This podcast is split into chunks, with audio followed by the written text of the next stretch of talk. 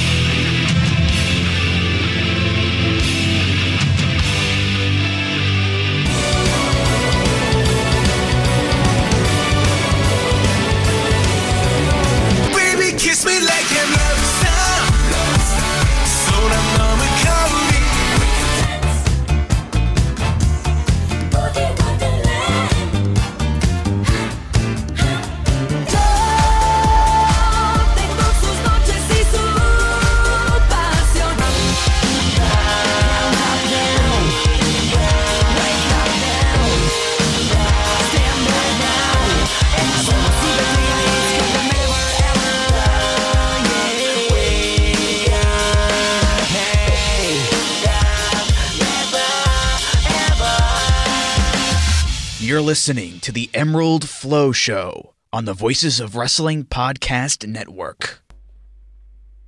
Welcome to the eighth episode of the Emerald Flow Show. We're a podcast on the Voices of Wrestling Podcasting Network. I'm Gerard DeTroio here with Paul Vosh. And you can follow us on Twitter at Emerald Flow Show. And we're available on all podcast apps, recently added to Amazon uh, Music after a few uh, weeks where we have, we're having some issues getting on there, but we're on there now. And uh, if you use Apple Podcasts, leave us a five star review there. And you can go to voicesofwrestling.com slash donate to donate to the show if you are so inclined. Well, Paul, I think this is actually going to be our biggest episode ever. Um, so we're going to jump right into it. Otherwise, we are going to be here for seven hours. We might be here for seven hours anyway. Yeah, exactly. Um, so we'll just start off. Uh, Paul, I know you didn't get a chance to see it, but I saw the All Japan New Japan show. Uh, it is up on uh, New Japan World now, not up on All Japan TV for whatever reason. Uh, I will just say the main event of uh, Kento Miyahara and Hiroshi Tanahashi versus Jake Lee and Taichi in the 30 minute draw was uh, a lot of fun. I actually thought Taichi, in some ways, was the star of it because he was a, a great heel. Uh, Jake was fine. Uh, I won't say bad, but he sort of stuck out, I thought, as being uh, the weak link. Again, like, is a little strong, but he just wasn't as dynamic as the other three. Um, I really like the opener of uh, Ryo Inoue uh, versus uh, Kosei Fujita. That was just a really great young lion um, match, and as we've been really high on Inoue uh, ever since he debuted, so check that out. And the other match I would recommend checking out is um, basically Yuma and Atsuki Aoyagi teaming with Tomoaki Honma and um, uh, Togi Makabe to take on the LIJ team of uh, Tetsuya Naito, Shingo Takagi, Hiromu Takahashi, and um, Bushi. Uh, like Yuma's chemistry with Shingo and Naito is incredible, and you like, and then I guess we could talk about it because they'll be teaming up again, or they'll be facing uh, Yuma will be facing off against Shingo in, in another tag match coming up, which is really exciting. So those are really the matches that I recommend checking out um, from that show. Um, last episode, we went through basically the entire first half of the Champion Carnival. I thought there's not much to say about the second half. The second half was fine. I mean, there was nothing like truly bad on the tournament. I think my lowest rated matches, I didn't go below two and three quarters, but there was like a lot of three, a lot of three and a quarter. But I would just say uh, matches probably worth checking out. Uh, Jake versus T Hawk, which was sort of the basically the A block final match. I thought was good, although it didn't quite hit like super high gear in part due to Jake. And T Hawk versus Irie, uh, Shigehiro Irie. I'll just warn you, that's a 30 minute draw.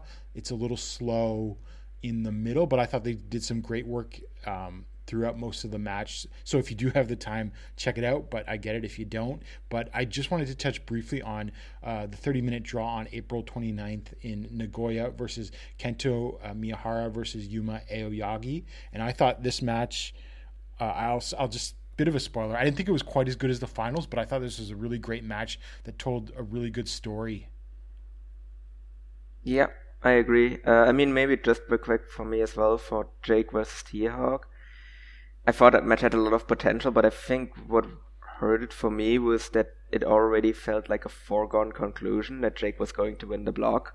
Like I think that really is kind of what hurt a lot of kind of A block matches in the second half of the carnival. Because yeah, we already talked about it on the last show where we both agreed that's like yeah, A block is definitely like Jake is going to win that one, and that just kind of really hurt the second half of the A block for me, where it was just like okay, these are nice matches, but like none of them really matter because Jake's going to win the block. Uh, yeah. Uh, otherwise, T-Hawk with Irie, as I said, that was really good. And then yeah, Kento versus Yuma, that's the best match of. To me, that was the best match of the tournament besides the finals. So it was the best of the block matches. Uh, uh, I think they built that one really well, but they also, I think, what was crucial for that match is that they saved some stuff as well, because obviously they're gonna come back to Kento versus Yuma later. Like obviously they're gonna go back to it now that Yuma won the final, uh, and they also still saved that win uh, for Yuma over Kento as well. So I think that was really noticeable, or notable rather as well that Yuma did not beat Kento, and rather that it was just a draw. So we're moving on from uh, Kento versus Yuma until uh, the finals show itself. Uh, we'll just go quickly through the undercard here. Uh, first match was T- Tajiri and Kuma Arashi defeating Takao Omori and Ryo Inoue in 6 minutes and 34 seconds uh, when Arashi pinned Inoue with a, a flying crossbody. I didn't think there was much to this match other than Inoue trying to go up against uh, Arashi was actually uh, the highlight of the match, and I thought he did really well there going against a much larger opponent. Yeah, uh, really for me, uh, it was mostly about kind of just looking at the continued development of Ryo anyway. And yeah, he he's coming he's coming along very nicely. Uh, so yeah, definitely another good sign from him. And a match after that was Hokuto Omori and Yusuke Kodama defeating Izanagi and Black Menso-re in 7 minutes and 51 seconds when Omori pinned Izanagi with the um, uh, Muso Isen. Uh, a little disappointing. I thought this would be a little better. It was just kind of there. And Omori cheated to win, which he hadn't done in a while. So I don't know what that means for like his future development. Yeah, I mean, we haven't really gotten that many teases about the total eclipse split. No, obviously that might have just been on hold because of the Champion Carnival, and it might get picked up again now. Uh, I mean, given what happened later in the show, I'm kind of surprised that Kodama didn't get the pin in this match, but uh, I mean, it's minor complaint overall. Yeah. And uh, in the next match, uh, Hikaru Sato defeated Rising Hayato in 7 minutes and 7 seconds with a modified ground cobra twist. I thought this was a lot of fun and really good. I think ever since Hayato's uh, disappointing uh, junior title match in January against Sugi, where he blew some spots, he's actually been working a lot harder and I think trying to get back in the great, good graces of management to give him another shot. And I thought this was great. Yeah, that's really what this felt like as well. And I do think it is a bit of a showing of faith as well that uh, they actually gave him a singles match here. Obviously, they didn't, didn't give him a title match right away, but I think it was kind of a nice showing by the booking team as well to give him a singles match on the Championship Carnival final show, which generally tends to be one of the bigger shows of the year for All Japan. And I think he accommodated himself nicely here. Uh, he did well. Sato looked great as always. So, yep, a good, fun, kind of sprinty match. And great finish too when Hayato went for a swanton bomb, and then when he like hit on the impact, Sato just caught him and like uh, moved into like a submission Yeah. hold. And then after that, uh, Ryuki Honda defeated Yoshitatsu in 4 minutes and 52 seconds when he used a cutback cradle when Yoshitatsu went for the Yoshitatsu Fantasy. Um, I thought this was everything that it should have been. I mean, you can say that Honda should have beaten maybe Yoshitatsu definitively, but whatever. I mean, I think it's still, after getting zero points in the tournament, this is still uh, like a, a sign that they've got plans for Honda. Yep. Uh, I think anytime you enter the Tatsuverse, you're kind of lucky if you get out with a win. So I was actually kind of afraid that Yoshitatsu was actually going to beat Honda here. So I'm happy that they gave him a win, even if it was just a roll up. Uh, I actually would have liked it if Honda had gotten a bit more offense in this match. I felt, because to me, Yoshitatsu kind of took the majority of the match, and I wasn't really a big fan of that. Uh, but in the end, I can't really complain uh, with the can't, can't really complain about the result here.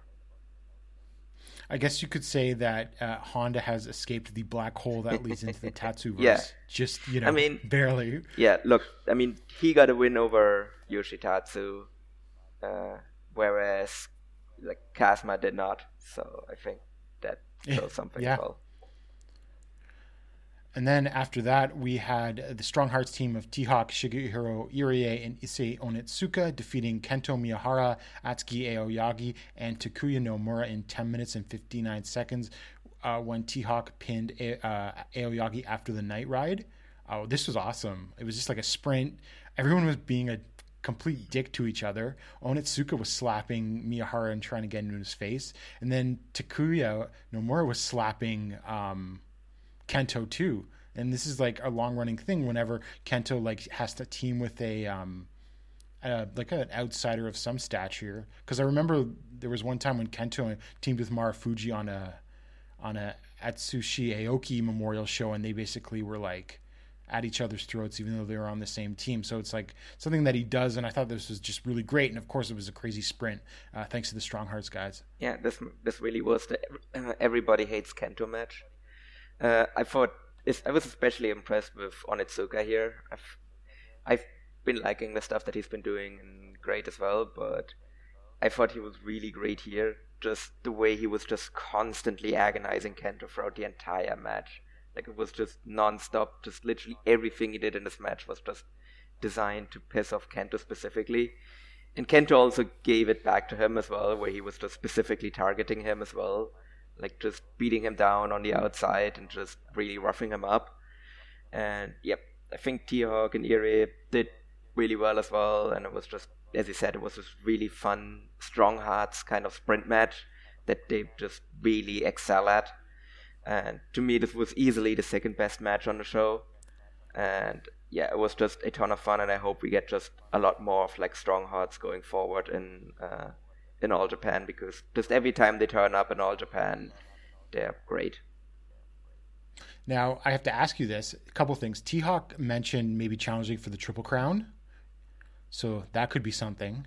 Yeah, And al- also, because they've got a, another Ota Ward gym show in June, and I really don't know who who's going to be in that main event. I mean, do you want to connect those two points because I don't think that's going to be T Hawk. I- I do think- But you never know. I, I, don't I know. do. F-. I just don't know. Oh, sorry. Go ahead. Yeah. Um, I think T Hawk. I I could definitely see him get a triple crown shot.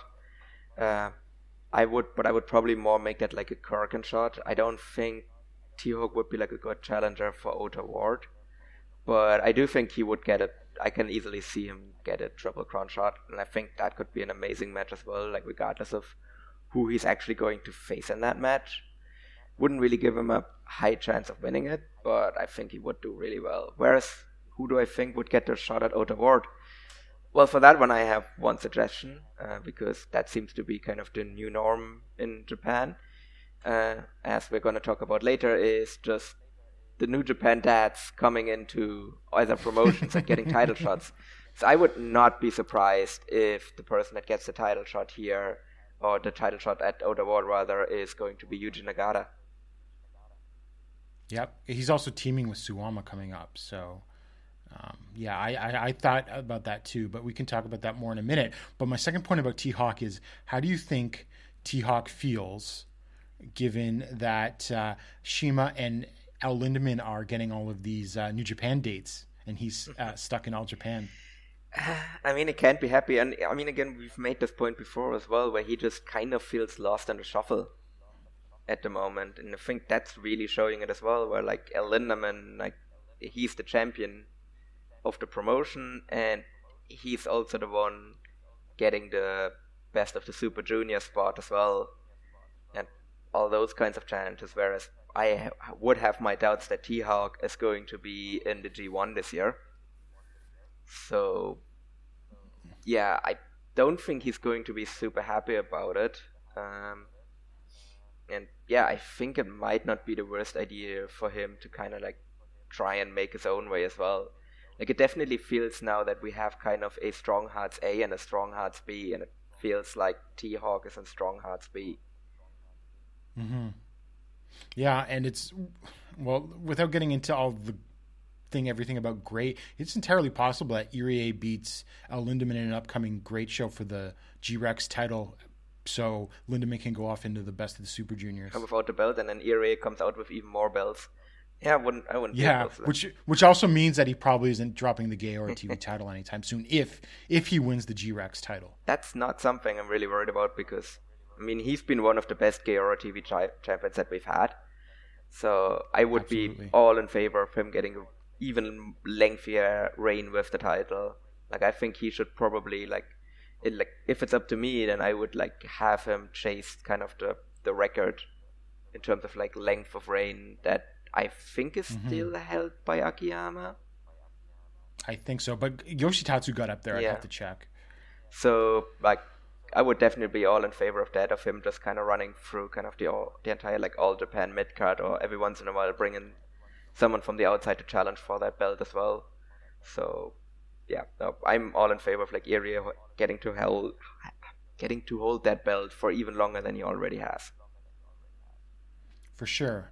And in what was billed as a World Tag Team title skirmish, uh, the Twin Towers, Shuji Ishikawa and Kohei Sato, along with Ren Ayabe of Just Tap Out, defeated Suwama, Shotaro Ashino, and Dan Tamura in 10 minutes and 28 seconds when Ishikawa pinned Ashino after a Fire Thunder driver. Remember how we were saying very impressive that Shuji was putting over Irie twice in a row?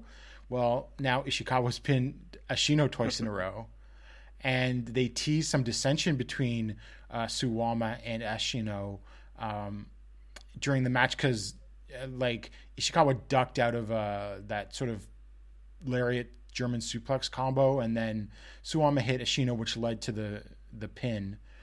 Uh, I think this is just something to juice up the the tag title match on in Sapporo on May 14th, and I certainly hope they're not breaking up Runaway Suplex n- now because I think for Ashino this is a longer term uh, rebuilding project that having a long and dominant world tag title reign would uh, help.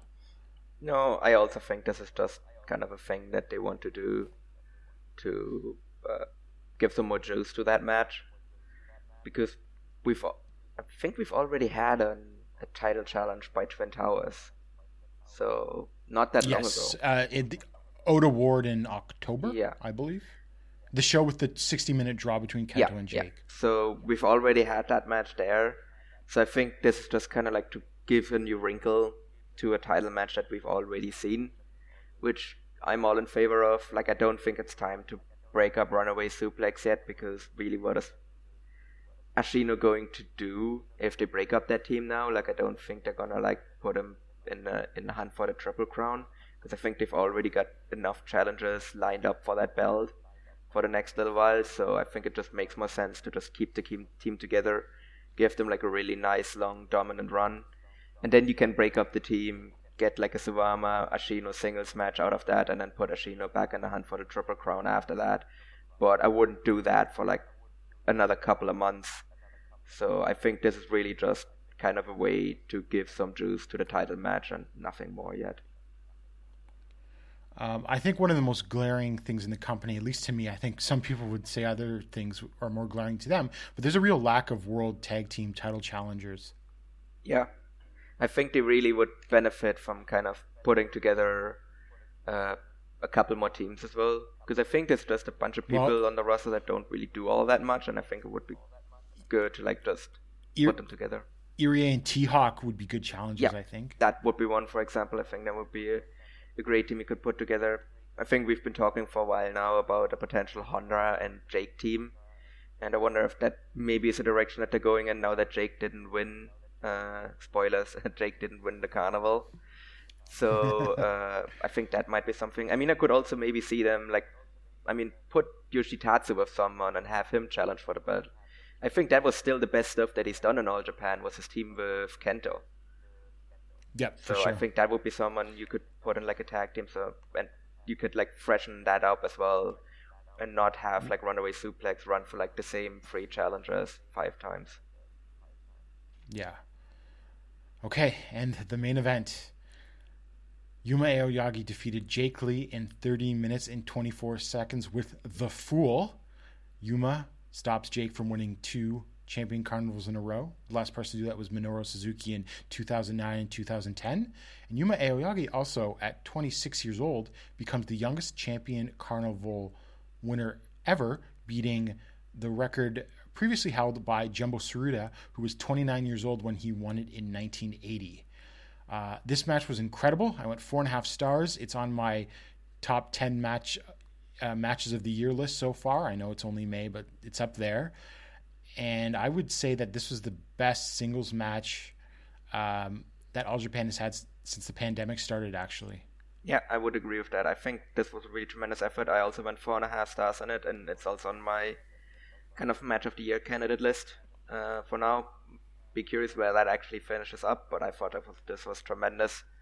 As I said, this is the best match that All Japan has had since kind of since the pandemic really kind of took hold in Japan, and it's gonna take a lot kind of to have a better match in All Japan this year there's definitely like a couple more like potential things that are coming up there that uh, have the chance of challenging it, but they're gonna have to have like really good efforts uh, to challenge this one. I thought this was really kind of worked to perfection. It was also booked to perfection. It played to either man's strength as well, which is always great. Uh, I think I was really impressed. Like I was going in, I was very confident that Yuma was going to deliver. Uh, but I think Jake, I think, also worked this match about as well as he could as well. I think he actually showed some fire in this match as well, which is rare for Jake. So, and uh, that really helped it as well. And Yuma just did what he does best, which is he sold his ass off for Jake, where Jake just relentlessly just was beating up Yuma throughout most of the match, and Yuma just barely holding on and just really just taking everything Jake was throwing at him and never giving up, and then finally managing to get that fiery babyface comeback for the win. And like it was a very classic match structure, and I think it just worked to perfection. Yeah, I agree. I thought the last couple of minutes with the near falls that they pulled out were was incredible because they got the crowd making noise. So that's how you know it's a good match. And then they popped big for the the finish because I think a lot of people expected Jake to win. I did. Um, my only nitpicks are first, I thought Yuma was on the ground too long when they were teasing the knockout before like the possum spot that went on a little too long. And secondly, I just don't like people pulling up someone d- before the three count, even especially in a big match like this. It's fine if it's a squash match on the undercard, but that just sort of bothers me. You know, I guess to each their own. But those are the only real complaints I have about the match. But to be fair, I would have had more of an issue if Jake would have just won after that. oh yeah, for sure, for sure, for sure, definitely. But I mean, on, on the other hand, also Yeah. like they, because I actually really kind of forgot about that spot to be honest. But like, uh, for example, because I think what also made me forget about it is also the fact that Yuma also got to kick out of the out of the knee, out of the giant killing knee. So I Right. think because after that one, I was like, okay, is Jake actually going to win this? Because now they had Yuma kick out of the finisher. So is is, is that like kind of the spot that they gave him? Like it's like a you, you lose the final, but you get to kick out of the knee, so like it's okay. But then no, he kicked out of the finisher. Then he like dodged the second knee after that, and then he won the match. So like that was really like they put he got put over really strong in the finishing sequence. Yeah, definitely. And I just thought, and it's sort of interesting, like because the end game didn't play. I mean, he used it, but it didn't quite play quite the role I thought it was going to play in the in the match. Yeah, no, they, it, did- I never really had a feeling like I had a feeling that if Yuma was gonna win, he was gonna win by pin. Like I don't think he was gonna tap out Jake. Uh, like I feel like that's, I think that's something that's going to happen, but it also feels like that's something that they might want to save for like a later match as well. Because now he's got the pin over it, but he hasn't gotten the tap out win over him yet, and I think that's like a nice way. Uh, like that's something I really like about kind of the arsenal that Yuma has, where like he just has multiple ways where he can finish off people.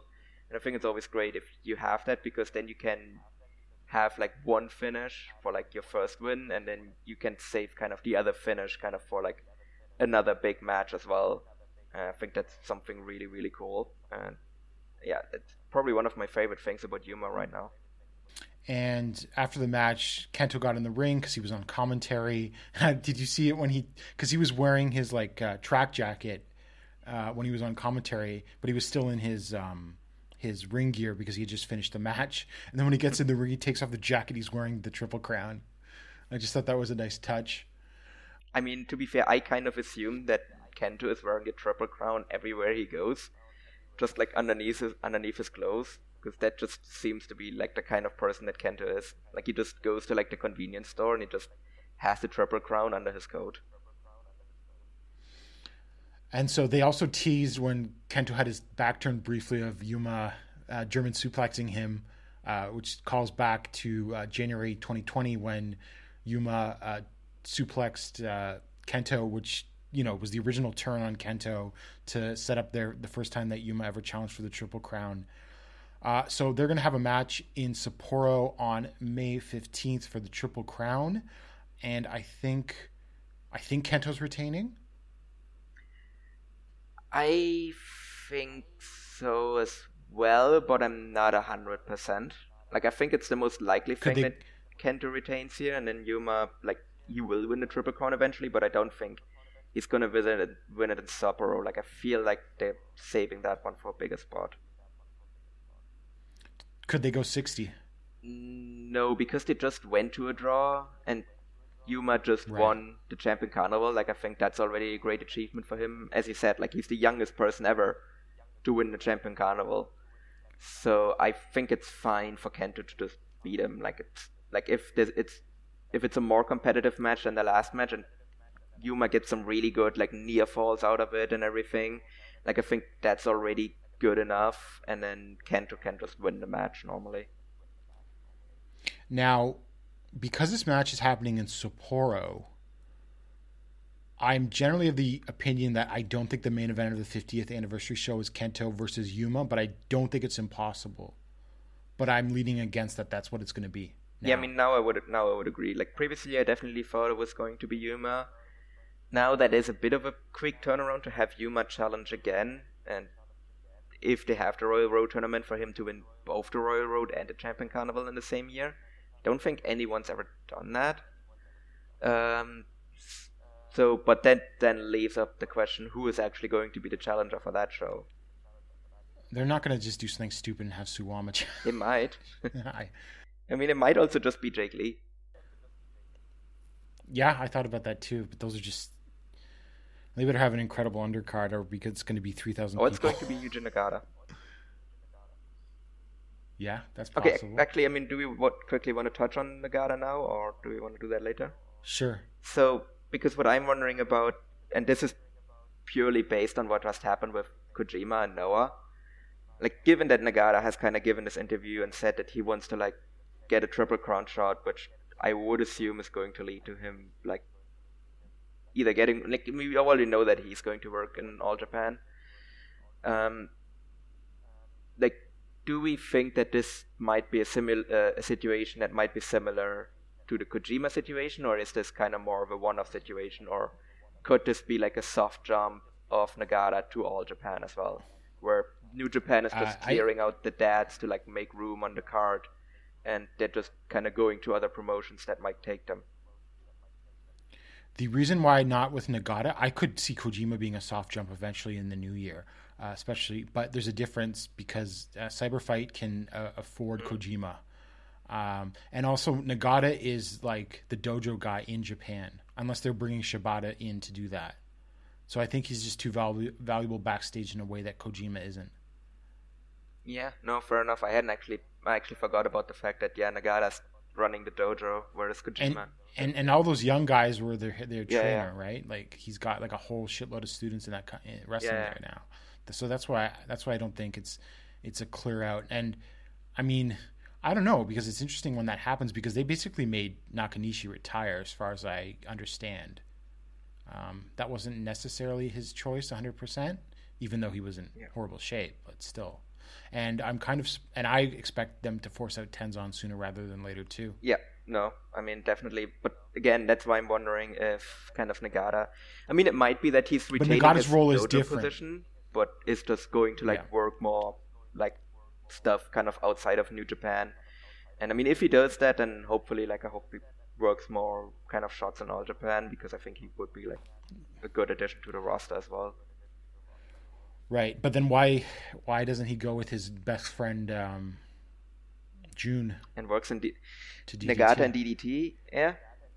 Well, I mean, maybe I don't know. Maybe he maybe he just wants to face Kento. I mean, it might know. also just be him, Right. yeah, him just, yeah, as he said, like he wants to get a triple crown shot. And maybe he just kind of like bounces around like a bunch of like other promotions, like similarly to like someone like Minoru Suzuki is as well, who is technically still like a New Japan regular, but also just does a bunch of stuff outside as well. Right. And so, um, yeah, I mean, we have those um, Sapporo shows coming up. Of the announced cards so far, the first night is the All Asia Tag Match: Hokuto Omura and Yusuke Kodama versus um, Tam- uh, Tomoya and Noriyuki Yoshida. They're both local Sapporo indie wrestlers. Then the World Tag Title match: Suwama and Shotaro Ashino versus Shuji Ishikawa and Kohei Sato. And also Brute Issei, if you remember him, he was a uh, trainee in 2004 2005 he was a lot of hype because he's a, a large guy but he suffered um, a shoulder injury and retired after i don't know six nine months six months or nine months or less than a year anyway. And he's resurfaced recently on i believe it just tap out shows. So he's going to be a three-way match with izanagi and Black Menso-re.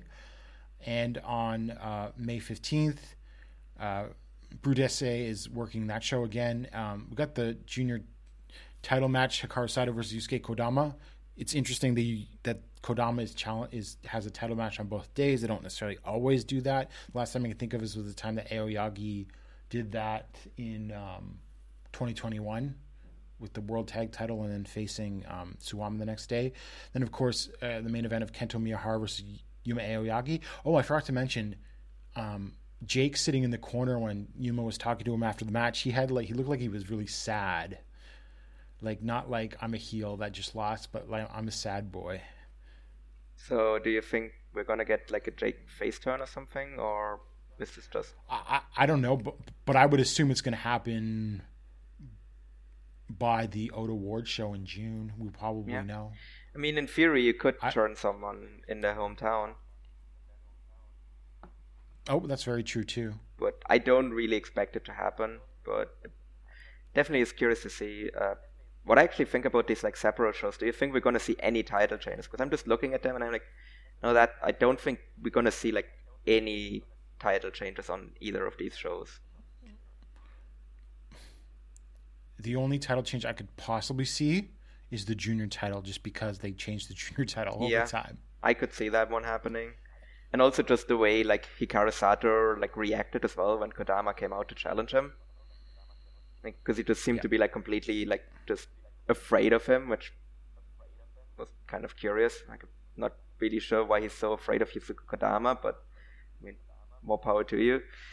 Um, yeah, I could see that happening. I mean, I'm not opposed to like a Kodama title reign, but like the other ones, yeah, I can't really see that happening. Like especially that All Asia title match, just like that one just really feels like a foregone conclusion, and that that might be the only one where I'm like Kodama isn't winning because like I don't think because they very rarely make like a dual champion of like have like the same guy be like the All Asia ta- like tag title champ as well as the junior champ. Right. Well, the only way I could see it working is if they use that as a catalyst for Kodama and Omori to sort of like have tension between each other.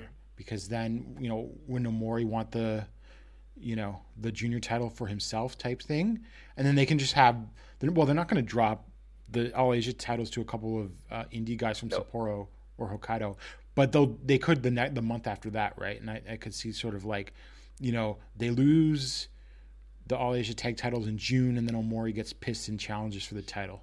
Yeah, I could potentially see that. That actually would be a lot of fun. Um, good, but yeah, otherwise, don't really foresee anything major happening. Like with Brute Issei, I'm I'm really curious to see what he looks like now. Um, I would assume that this is just like because he's from Hokkaido, that's why he's working these shows. I don't think he's gonna be like returning regularly. But I am very curious to see like what he looks like now, especially since he's like in the first match, he's in there with like two juniors.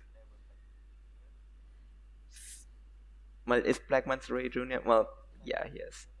Yeah. So like, because he's just going to be that much bigger than those two, and I, I think he, I, I'm fairly certain he's probably going to get the win in that match as well. Yeah. Um, and then one thing that was announced for the June 12th Korakuen Hall show is a six man tournament, and the teams are Hikaru Sato, Dan Tamura, and Ryo Inoue, Takao Omori, Arata from Just Tap Out, and ATM, who he's not listed as an X, so I think he's someone under a mask. Uh, I don't know how that will go because Devil Murasaki uh, didn't go so well uh, last time, although at least he's disappeared. And then we have a Strong Hearts team of T-Hawk, Shigehiro Irie, and Issei Onitsuka, and Takuya Nomura, Fuminori Abe, and Kosuke Sato. Yeah, I think there's some decent teams in there. I think it should at least be like a nice mix-up as well. I think it's a nice way of like kind of juicing up the cards as well. So at the very least, like it's something fun to do for like the next little while. So don't really have any problems with that. Yeah, for ATM, yeah, I'm curious what that's going to be. I hope it isn't just like a guy dressed up as a gigantic ATM, but I also can't rule it out because it's Japan. Yeah, exactly. I don't know. We'll see. Um, but there could be some potential for good matches. And then also, um, they announced uh, some stuff for the Jumbo Tsuruta 23rd anniversary show. Uh, I think that's where Nagata's teaming with Suwama against Taichi and Taka Michinoku. Again, I think as we mentioned, I wonder who takes the pin in that one. Uh, Shingo Takagi is X in the match against Yuma and Atsuki Aoyagi is T-Hawk. yeah that- should Um, that should actually roll like i'm really curious to like see that one Uh, Minoru Tanaka versus Ryo Inoue. yeah that should be a ton of fun that's that's a good learning kind of opportunity for Inoue as well uh, Kim Duck, aka Tiger Chung Lee, if you watch WWF 8 1980s shows where he was a jobber. He's having his retirement match where he's teaming with um, Tatsumi Fujinami and Yoshiaki Yatsu against Shiro Koshinaka, Masanobu Fuchi, and Masao Inoue. Um, there's a street fight tornado bunkhouse hardcore match that just sounds grimy and God knows what it'll be. It's Great Kojika, Atsushi Onita, Raijin Yaguchi, Yuko Miyamoto, and Asami Kodaka versus Hikaru Sato, Mitsuya Nagai, Yoshitatsu, Akira Raijin, and X. it's also that one i'm really because it looks super grimy but out of everything on the card that one is the one that is billed as the Jumbo Tsuruta 23rd anniversary memorial special like match Yeah. and i'm just like yes of course what better way to honor the memory of Jumbo Tsuruta than with a Street Fight Tornado Bunkhouse hardcore match? The match most associated with Jumbo Tsuruta? What? I don't know. Uh, I, all I'll say is I don't know, Paul. If you saw the WrestleCon Super Show on WrestleMania weekend, okay. So there was a ten. There, did you hear about that ten man Yeah. tag with Onita? So I can assure you that th- that this match will at least be better than that. okay. that, that that sounds like like damning with faint praise. Well, because you, you got Miyamoto and Kodaka Yeah. on one side, and you got Sato on the other, and who knows who X is. I mean, so it simply can't be worse than that match. what I if can- X is Matt. Tremont? well, then we have, then yeah, it could be that we could challenge to, to be that bad. Um, and then the main event, it's being billed as a six-man tag of past Triple Crown champions: Kento Miyahara, Minoru Suzuki, and Jun Akiyama versus Jake Lee, Takao Omori, and X. So many X's. Paul, do you have any theories on who? Do you have any theories on who X is? Because I have is one. it is it Kojima? Uh, no, but it wouldn't Oh, surprise me. If, or is it Muto?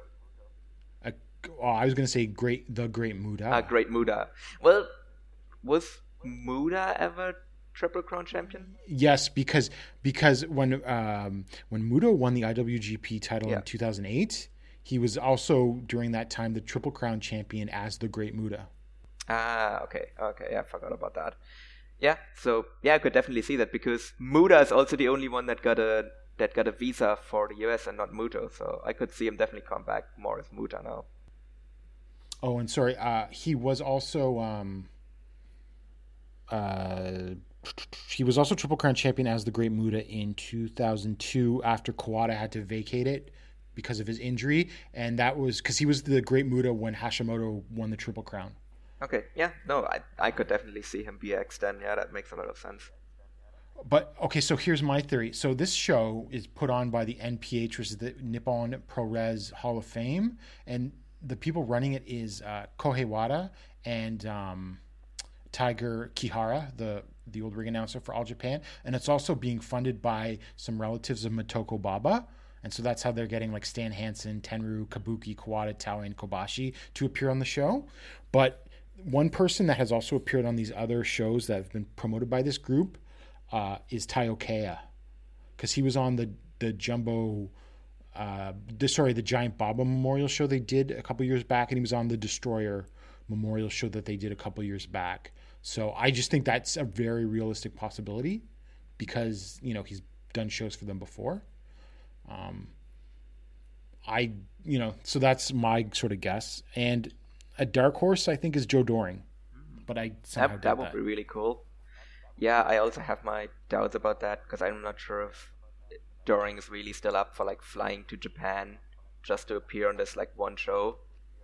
So I have Yeah. my doubts about that. And again, like Muto, M- Muto, I think makes a ton of sense to make like a surprise appearance, since Muto is like just returning from injury, like a little before this as well. It's just interesting that there's no other Noah guys, and the only cyber fight person is Akiyama, I think, right? Yes. Just looking over the card real quick. Yeah, he's the only one. Yeah. Yeah. Yeah. So, so that's why I was like a little like, well, is it going to be Muto? So, it, anyway, it's a real X, I suppose. Uh, I guess in closing, uh, I guess um, I will just say I think the 986 attendance was really good, all things considered. I mean, I mean, uh, All Japan outdrew uh, DDT's show at the um, uh, Yokohama Budokan, which only got like Yeah, they nearly something. did like they only sold like hundred tickets more than Freedoms did. So Yeah, in the same building. And freedoms didn't yeah freedoms didn't get um, that well either. I don't know i just think there's a little bit of doom and gloom on all japan. Now i don't want to go into this like some of these noah diehards mode or anything like that but i think uh, the all japan attendance in tokyo is um, not well there's weaknesses i could go on about the company but i think it's more about the weaknesses of tokyo and all smaller promotions than specifically all japan because generally when called upon they actually still manage to draw decent houses. Thank well thanks to kento which is a problem of its own of the structure of the company for sure. But like some of those Korakuen attendances during the champion carnival were not great and some of their lowest, but I mean, they would run the the Korakuen Hall like three times during the carnivals in 28 and 2019, and all of those non-finals Korakuens that they held, they ran during um, the Champion Carnival would draw like 900 or 800 people. So I don't know. I just thought that was you know an interesting thing that All Japan's crisis is, mm, I think, more so the crisis of Japanese wrestling in Tokyo, because Noah's stuff has not been great either, especially in Korakuen Hall. And I guess on uh, the last things that's sort of connected to All Japan, Naoya Nomura uh, has popped up in Ganbare Pro. He appeared on their um, Korakuen Hall show, and he's teaming with um, uh, Mizuki Watase, who uh, formerly of Junretsu. So obviously there's the Jun um, connection, and I'm sort of interested about why Ganbare of all places. Now originally I was like Nomura go to Noah. I'm okay with that right now, actually. But do you think that this is a test to see if Nomura's health can hold up? I would I mean I would guess so. I mean he's been wrestling now for like a couple of months and don't really see any kind of I haven't really heard anything about like him holding back noticeably or anything like that, which is obviously hard to estimate since he's working like such low level shows. Well, how many capture shows has he even worked? Because I don't even think they're on cage match. That, that also makes it hard to like really gauge it as well. Uh, yeah, I could maybe see them see this be like a trial run for him to go into like DDT, I guess, because yeah, Noah maybe, but if anything, Ganbare is more associated with DDT than Noah. Like that, Yeah. the cyber fight adjacent. Like they used to be just an offshoot promotion of DDT, but they did kind of become independent. Like they're not actually part of cyber fight. Like not. I thought no, no, no. I think you're thinking. Oh yeah, sorry. Yeah, I am actually. no, yeah. So in this case, yeah, Ganbare is more like it is kind of a cyber fight promotion, and yeah, it is weird that he kind of turns up on the lowest of them. Uh, but I mean, if he can hold up and everything, like he has to like kind of move up to like one of the like two big proper uh, cyber fight promotions, because can't just have him work just in Ganbare. Well, I don't want to offend any Ganbare fans because I know they're a dedicated bunch, and it is a fun promotion. But it just, you know, Naoya Nomura is could be a main eventer in a bigger promotion. Yeah, is all like I'm saying. he could like he could With be all due respect, like he Ganbare would be a main eventer in either like he could be a main eventer in either DDT or Noah. Well, he's not going to be a main eventer in No anytime soon. I can tell you that. I mean, we don't know about a shoot. Right. Like maybe that's why he went to Catcher to get his shoot credentials, so that the shooters respect him. So then I could see him go to Noah. That's very true. I never thought of that. Actually, that's funny. Yeah. Um, okay, so I think. Uh, did you have any sort of closing thoughts about the carnival in general? I think Paul? this was a really good carnival overall. Yeah, I mean, wasn't really super impressed with the second half of it, but I think they kind of nailed the ending of it, which is always important because that's really what people are going to remember. Uh, I think it was a success overall. Uh, attendance-wise, could have been better, but you've kind of touched on it already. I think the num normally would you have to be worried if the final draws less than a thousand people in Korakuen? Yes, but also Right. given the way, like if you just look at attendances for midweek Korakuens for any promotions, then actually 983 is actually a really good number, even if it is Yep, Yeah. they're stronger. They're stronger than most, except for like Noah when they go into like sumo halls. Yeah. We'll talk about. So uh, I think this was a decent number, and I think it's definitely something they can build on from here. And I think they made the right decision on having on giving it to Yuma. I think this really establishes Yuma now properly. Like we all, everyone knew that he was going to be a main eventer, but I think now it's just kind of a sure thing that he is going to be one. Uh, he's going to massively benefit from this win. Uh, would have would have been a nice thing for Jake to win it back to back, but I think it is a better idea to give Yuma that win now. Uh, maybe not have him win the triple crown right away, but just show fans that like, hey, this guy is going to be a guy. He's going to be a future triple crown champion, and to get have fans get even more behind him now. So I think overall this was a success for all Japan, and they establish some stuff that they can build on for the future. Yeah, I agree more or less. Uh, it was a good tournament. There was nothing truly bad, just maybe average. Uh, it was the sort of the floor of the tournament, uh, and you, you know they're playing with small like. I think they had what 18 wrestlers in 2019, so it's just smaller blocks. They can't bring in as many people, so you just get you know. I'm happy with the, the three star average really, if, and as long as you pull off a a strong final.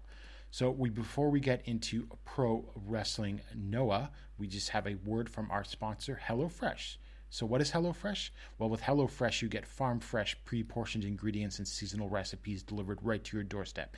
Skip trips to the grocery store and count on HelloFresh to make home cooking easy, fun, and affordable. That's why it's America's number one meal kit. HelloFresh has fit and wholesome recipes for satisfying and nutritious meals that you can feel good about with six recipes per week to choose from, including low calorie and carb conscious choices. You can customize your favorite dishes with their new Hello Custom offerings by swapping out one protein or side for another, upgrading to a more uh, luxe experience, or even adding protein to a veggie meal. That means more choices, more variety, and more meals truly tailored to you. Um, I'm not a super picky eater, but sometimes I do like to mix things up, and that's really handy to have. Um, you know, I mean, I'm be admit there's probably like vegetarian dishes that I'll go and I'll just say, I'll throw a chicken breast on this. So that's something that you can do with that. That's definitely something that I've done before. So I think it would be super helpful to have something like that. Paul, do you ever just throw chicken on something randomly? Uh, yeah. Uh, sometimes, to be fair, I've actually been trying to eat a little less meat as well. So uh, I probably actually right now I probably would Well, then- actually do the opposite, where like I take off the chicken breast and throw on uh, some tofu instead. Uh, yeah, you can do that exactly. too, but exactly. like it's not like I've stopped eating meat completely. So I've definitely every once in a while I look at like a dish at a restaurant and be like, I could take the vegetarian option here, but also I just really want some breaded chicken. So yeah, I can definitely feel that instinct to just mix it up, and it's, it's a really good option that like HelloFresh allows you to just mix it up. So you can go to HelloFresh.com slash VOW16 and use the code VOW16 for up to 16 free meals and three free gifts. Remember, that's HelloFresh.com slash VOW16 and use code VOW16 to up for up to 16 free meals and three free gifts. Now on to quite possibly the most controversial wrestling promotion in Japan. That's right, it's Pro Wrestling Noah. I also have a feeling that regardless of And what so- our takes are going to be on these shows, someone is going to hate us.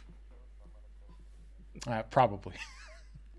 that seems to be. Uh, I don't even think we're going to be as uh, uh, uh, uh, rough as some people are. Although I've heard some people who certainly are no fans of things going on in Noah who have liked stuff on the shows, and I'll just say that I thought both shows were good. But we can also get into why both shows had issues. So we go start with Noah Majestic and Innovation at uh, Ryogoku uh, Kukigon. Uh, I think I pronounced that right. It's not as badly as Mayu Iwatani does it. Um, so that they had um, 1,585 fans. I guess that's I not would bad. for the junior show, I would call it a success. Like to because to me, kind of given the card that they put on, like this was like the floor of what I would say Noah can draw in Sumo Hall, and I think that's a good floor to have. Like I think 1,500 fans, if you can draw that with like, given that there's pretty much like no draws that were on these shows at all, and given that the juniors normally run like Yokohama Radiant Hall, I think this is a big success.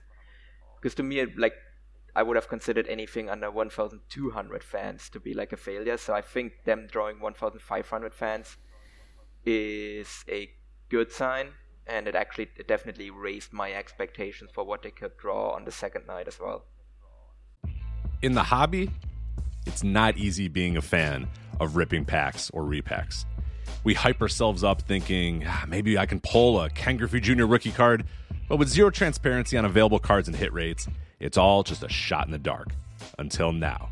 Introducing slab packs from arenaclub.com, the only repack that provides real value, a complete view of all possible cards, and clear hit rates for each one. Now, when I buy slab packs at Arena Club, it finally feels like I know what I'm getting. I was able to open an Arena Club slab pack, and and I'll be honest, it was a lot better than what you normally do. Say you go to a card show and there's a random innocuous brown bag of cards, and yeah, you can open it and look, it's going to be junk. You're you you know what I mean? Like you know what you're probably going to get in those. Maybe you find that fun. And sometimes I do. Sometimes I like just opening up cards and saying, "Ah, hey, look at some random cards, or whatever." But if you're really in this game to to find value and find particular cards, it sucks to have to buy these mystery packs, and it ends up being, you know, almost nothing, you know, nothing of value. Not with Arena Club. You can display again of all available cards, hit rates, grading, so you know that when you're opening up the slab pack, you are going to get something valuable. You are getting something good. And Arena Club, in addition to having those great slab packs we just talked about, is also a marketplace for card collecting, buying, trading, selling, displaying, all that sort of stuff. But those Arena Club slab packs, man, they are revolutionizing the repack game with transparency. After your pulls are revealed, they'll immediately be placed in your vault for safekeeping or trading and selling, and you can have them officially graded by Arena Club as well. So again, sending these things off, it's going to be officially graded by Arena Club, and the Arena Club grading process is accurate, fast, and transparent with full grade rationale provided and explanation of how your card was scored. So whether you're buying, selling, trading, or displaying, Arena Club is the card collecting platform that you have to check out. So right now, I've got a special offer here for Voices of Wrestling Network listeners. You can get 10% off of your first purchase by going to arenaclub.com slash VOWnet. Again, that's arenaclub.com slash VOWnet. Now, that's a crazy offer. That's 10% off a $400 slab pack. $40 off right there. 10% off your first purchase. No matter what that purchase is, 10% off. Again, that's arenaclub.com slash VOWnet. arenaclub.com slash VOWnet for 10% off your first purchase on Arena Club. And we thank them for sponsoring the Voices of Wrestling Podcast Network.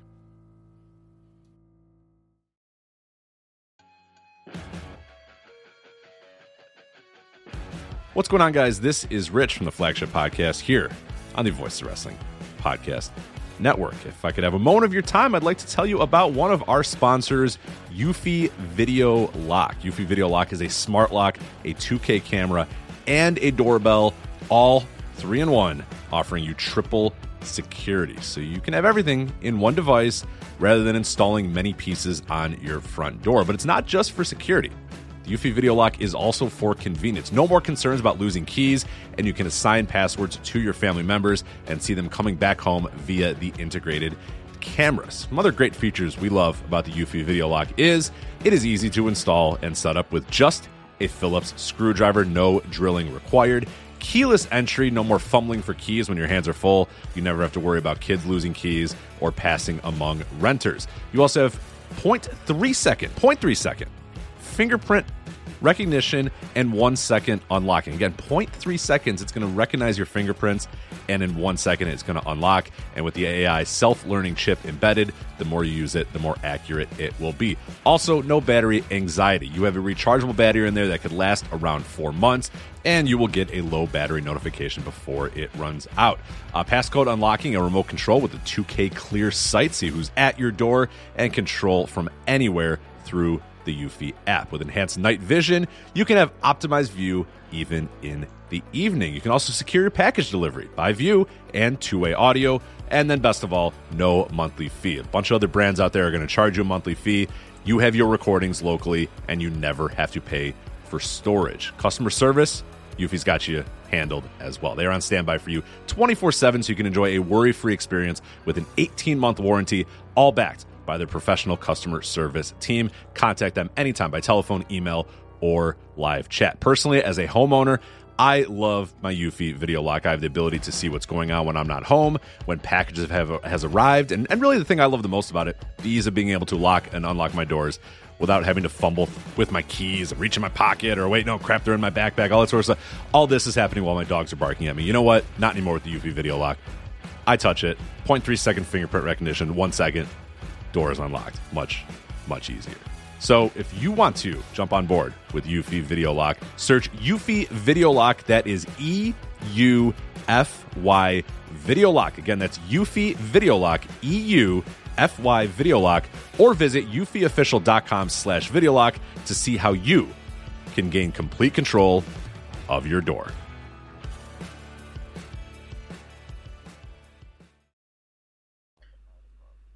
Yep, for sure. So your opening match was Ikuto Hidaka defeating Kai Fujimura in six minutes and thirty-seven seconds with a Shawn capture. Uh, you know, this was good. I mean, Hidaka is great. I've loved him. Uh, actually, I first saw him in ECW of all places, and uh, Fujimura is really solid, and I think he's going to turn out to be a great junior. solid match. Uh, I just ever wish that Hidaka would just like get a couple more big matches than he does because he can just still go. Like he's still one of the best juniors in the promotion. Uh, but yeah, this was a fun opening match. Uh, next up, uh, Slex, comma the business defeated Yasutaka Yano in eight minutes and thirty-seven seconds with the business bomb. Um, I- thought this was a lot of fun. Slex looked great. He seemed to get himself over with the crowd with his sort of posing and his like gimmick with the sunglasses. Um, Yano is great. I really, really, really love him, and he's growing on me really fast. I think he could be a top guy in the junior division someday. And so, yeah, this did uh, what exactly it needed to do, and I thought Slex was great. And I hope they have. yeah, I hope so him. as well. I'm still kind of baffled to see that they classify him as a junior. Like it just got that much more blatant actually seeing him in, in the ring in there. It's like he just towers over Yano, who to be fair is one of the smaller guys on the roster. But still like it's just so much that like yeah, hey, this guy is a junior. I'm like he's really not. he really shouldn't be, but I mean I hope they move him up to heavyweight after a while because maybe they give him just a quick run in the junior division, but like he's just so he was just so much bigger than Yano. he's not that like I think he's like five ten, maybe five nine. So depending on who he's in there against, but I mean he looks like a heavyweight Yeah. in Noah. New Japan would be another story, or All Japan, but in Noah he's definitely can get away with being a heavyweight yeah, for sure. Uh, like the size and weight and everything of like some of the other heavyweights in the promotion, like he slots right into that. Yeah. Next match, uh, inexplicably, uh, Kotaro Suzuki versus Yuya Susumu went to a time limit draw in 20 minutes. I'm not sure if we mentioned this, but uh, recently Yuya Susumu also left Freedoms and has joined Noah full time. Uh, Can put him on the graphic. I don't know. This is Can't not, draw, but can't politic. yeah, yeah, for sure, for sure, absolutely. He's because he's politics his way into this company. Um, I don't know. I mean, it's not the worst thing I ever saw, but was just dumb to make it go 20 minute draw, this dry match. Um, yeah. I I was also kind of baffled by the fact that this was like yet another time limit draw between these two. I'm not sure why Kotaro Suzuki can't just beat Yuya Susumu, or if you actually want to do something with Susumu, why he can't just beat Suzuki. Like why these just have to keep going to like time limit draws, and they're also like the, the time limit draws also keep getting longer as well. Like if this keeps get keeps going, like are we gonna get eventually get like a sixty minute draw between these two? That I don't I can't even imagine what that match would look like. Uh, I was kind of afraid that this match would be bad if it goes long, and it wasn't bad. Like to be fair, I think they also made the right decision to like just have Suzuki be on offense for the majority of this match and just have Susumu sell. I think that was kind of the best decision to make for the structure of this match, and that really helped it as well because Suzuki just has such amazing looking offense. Uh, yeah, otherwise I'm just kind of baffled by the decision to have this. Like, I mean, it was like the second, like it was the third longest match on the show. Not sure why mm. this had to be a time limit draw. It just, yeah, as I said, I'm just baffled by that.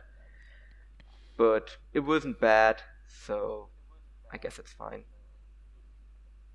I just thought it was a Yeah. dry match, like not offensive or anything, but just I don't want to spend 20 minutes. Yeah, no, I, I was just like after like a while, I was like, why is this still going? And then they like kept announcing that it was gonna be a draw, and I'm just like, they gonna do another draw, and then they did another draw, and I was just, okay, let's just okay, let's just move on to the next match. Was like my thought when this match finished. I was just like kind of baffled.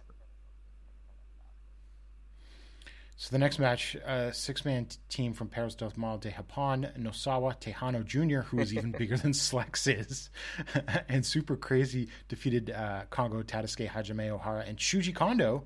I don't know if this is going to be a full-time thing, but actually, I think Kondo actually fits in quite well into Kongo. Uh, when um, Uh, Tejano Jr. pinned Tadasuke with the road to Texas, or Tejas, maybe it's pronounced. Um, yeah, I mean, I thought this was fine, and it was just a highlight for Tejano Jr., and I thought Yeah. it went well.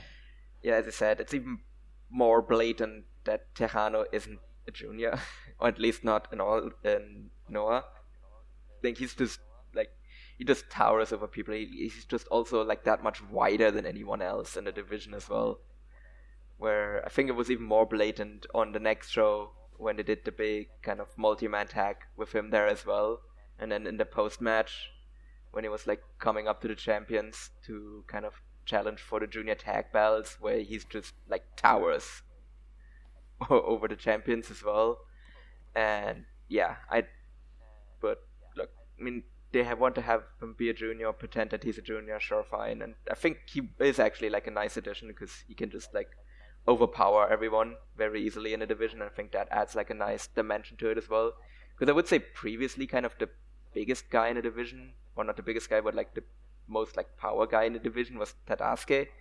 So I think it's kind of nice to like now have someone like Tejano in there who can even throw him around.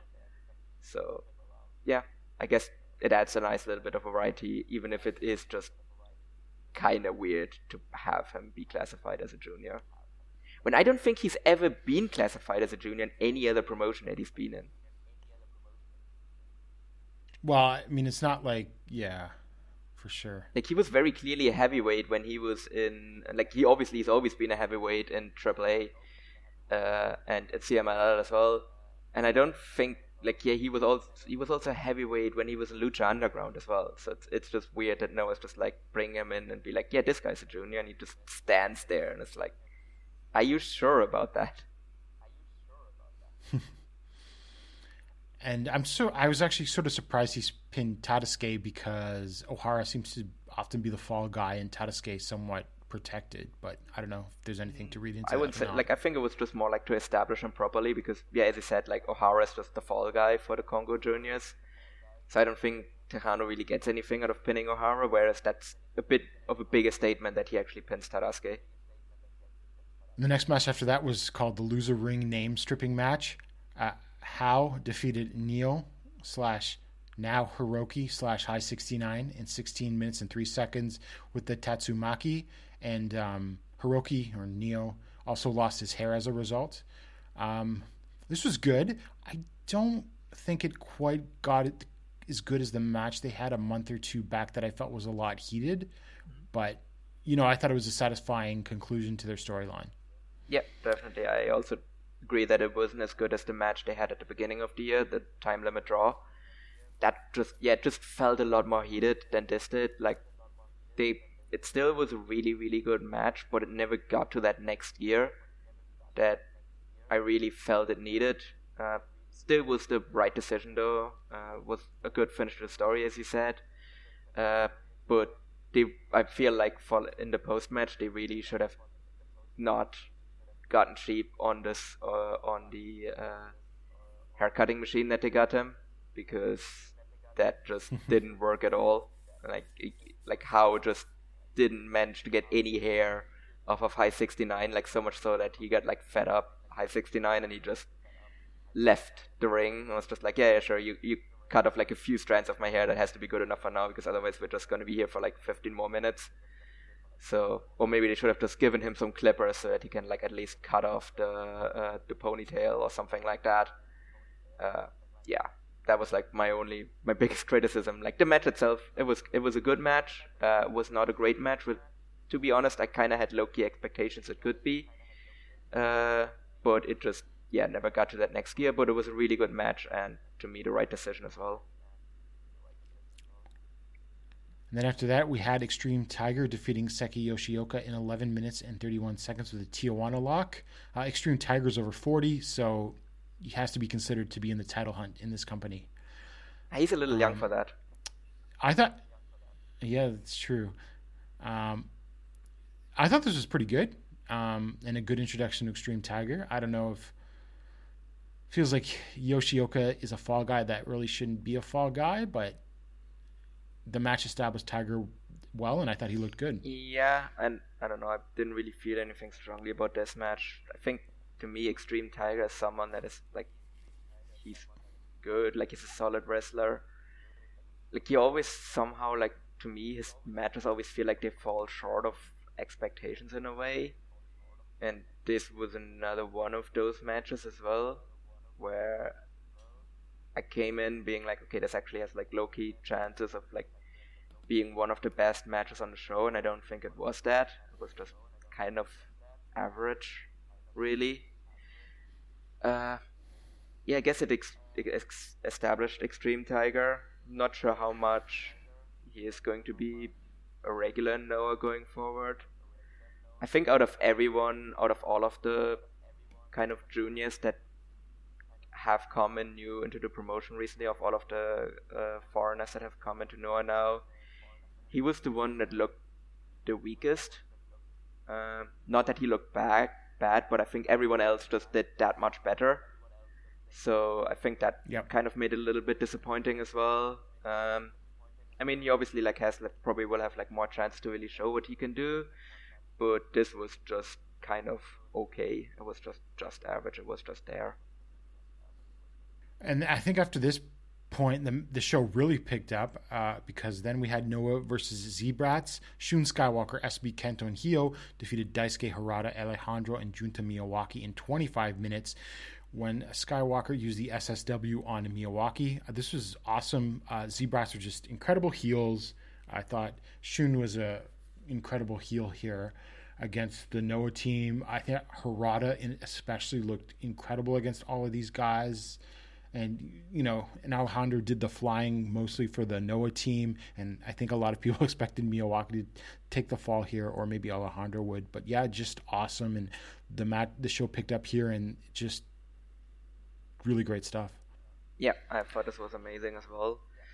Uh, I think this got like like the next three matches like that was just like a really like great set of matches and it just really kicked off nicely here. Obviously the Dragon Gate guys are good at like these kinds of like freeway tag matches because that just is kind of the Dragon Gate special basically. Uh, I think they really excelled here as well. I'm happy that they got the win as well because that means they're going to be regulars, or not regulars, but they're going to kind of keep working and Noah going forward. Yeah. Yep, they so will be. That's a great sign. I think they're great additions to the division, especially those three. Like those are three of my favorites in Dragon Gate. So I'm happy to see them more in Noah going forward. It's also like a sign of like this continuing relationship between Noah and Dragon Gate. Uh, it's actually um, uh, it's actually Los Perros del Mal, so Eita, Nosawa, and Kotaro Suzuki are going to challenge for the Triangle Gate Championship in Dragon Gate. So it's like that the relationship is also carrying over into Dragon Gate itself now as well. So I think that really just shows that it's just getting stronger and stronger.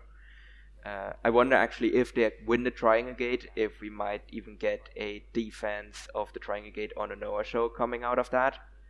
So that would be something really, really cool. So yeah, I'm all in favor of this match. I thought this was a really cool, uh, really, really cool match, and it's a great sign kind of for the future of the division as well. Yeah, definitely. Um, and then after that, we had a three-way match of Ninja Mac defeating Dragon Bane and Alpha Wolf in 18 minutes and three seconds.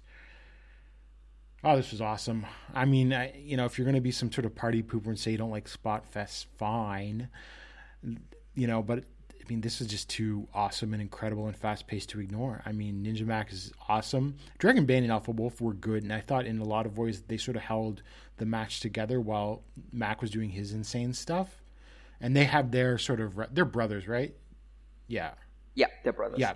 And uh, so they have their like touring match formula. And at first it was like, well, is is is Mac going to fit into it? And they were uh, perhaps they're maturing, and uh, they totally worked Mac into their formula, and it was incredible. Yep. Uh, we mentioned in the preview that we were gonna be afraid that like they're just gonna like to- like they're gonna have Mac do a bunch of spots at the start and then just toss him to the outside and then Alpha Wolf and Dragon Bane are just gonna have a match for ten minutes and then Mac comes back for the finish and luckily that's not what they did here at all.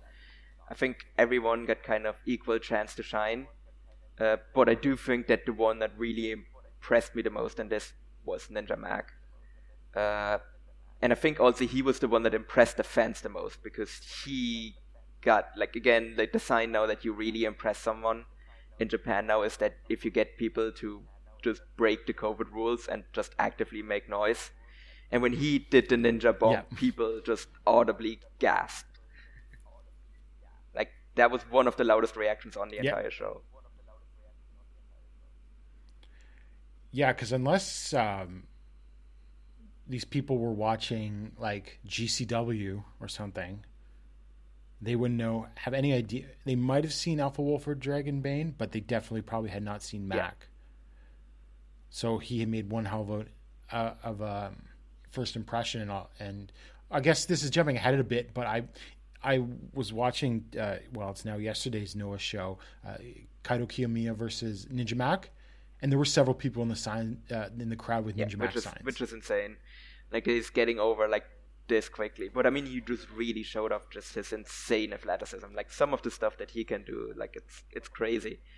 Uh, like he's obviously like he's still very raw and has like a lot of like like this kind of spot fest is perfect for him. But I think what he's really going to benefit from, is, as you said, is really like for example what he did on yesterday's Noah show, like working with someone like Kaito, which is not something that he can ever do.